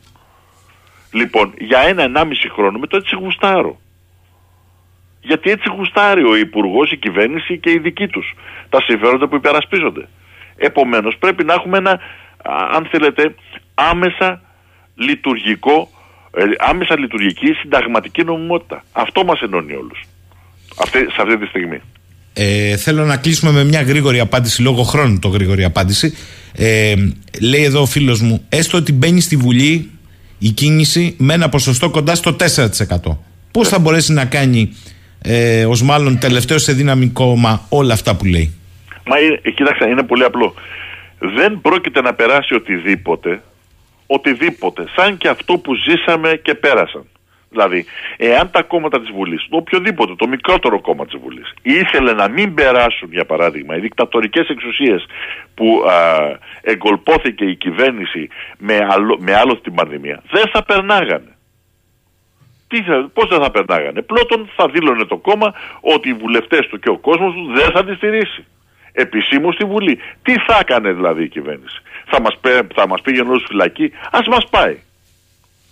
Από την άλλη μεριά, εμείς βλέπουμε το κοινοβούλιο ως εφαλτήριο για την κινητοποίηση του κόσμου. Εμείς θέλουμε την κινητοποίηση του κόσμου. Δεν τη φοβούμαστε. Θεωρούμε ότι βασικό στοιχείο μιας δημοκρατίας είναι η ενεργή συμμετοχή του κόσμου. Και όταν πλέον θεσμικά δεν προβλέπεται, η κινητοποίησή του. Δεν υπάρχει άλλος τρόπος για να μπορέσει να να, να πολεμήσουμε ενάντια στη διαφθορά, στην αυθαιρεσία, στην εκτροπή. Επομένως, ο στόχος μας είναι να είμαστε, αν θέλετε, η προφυλακή στο Κοινοβούλιο ενός, μια, ενός μεγάλου πλειοψηφικού ρεύματος στην ελληνική κοινωνία που θα απαιτήσει μια νέα πατριωτική δημοκρατική διακυβέρνηση. Και ναι, μπορούμε να το κάνουμε αυτό. Κύριε Καζάκη, σας ευχαριστώ. Θα τα ξαναπούμε.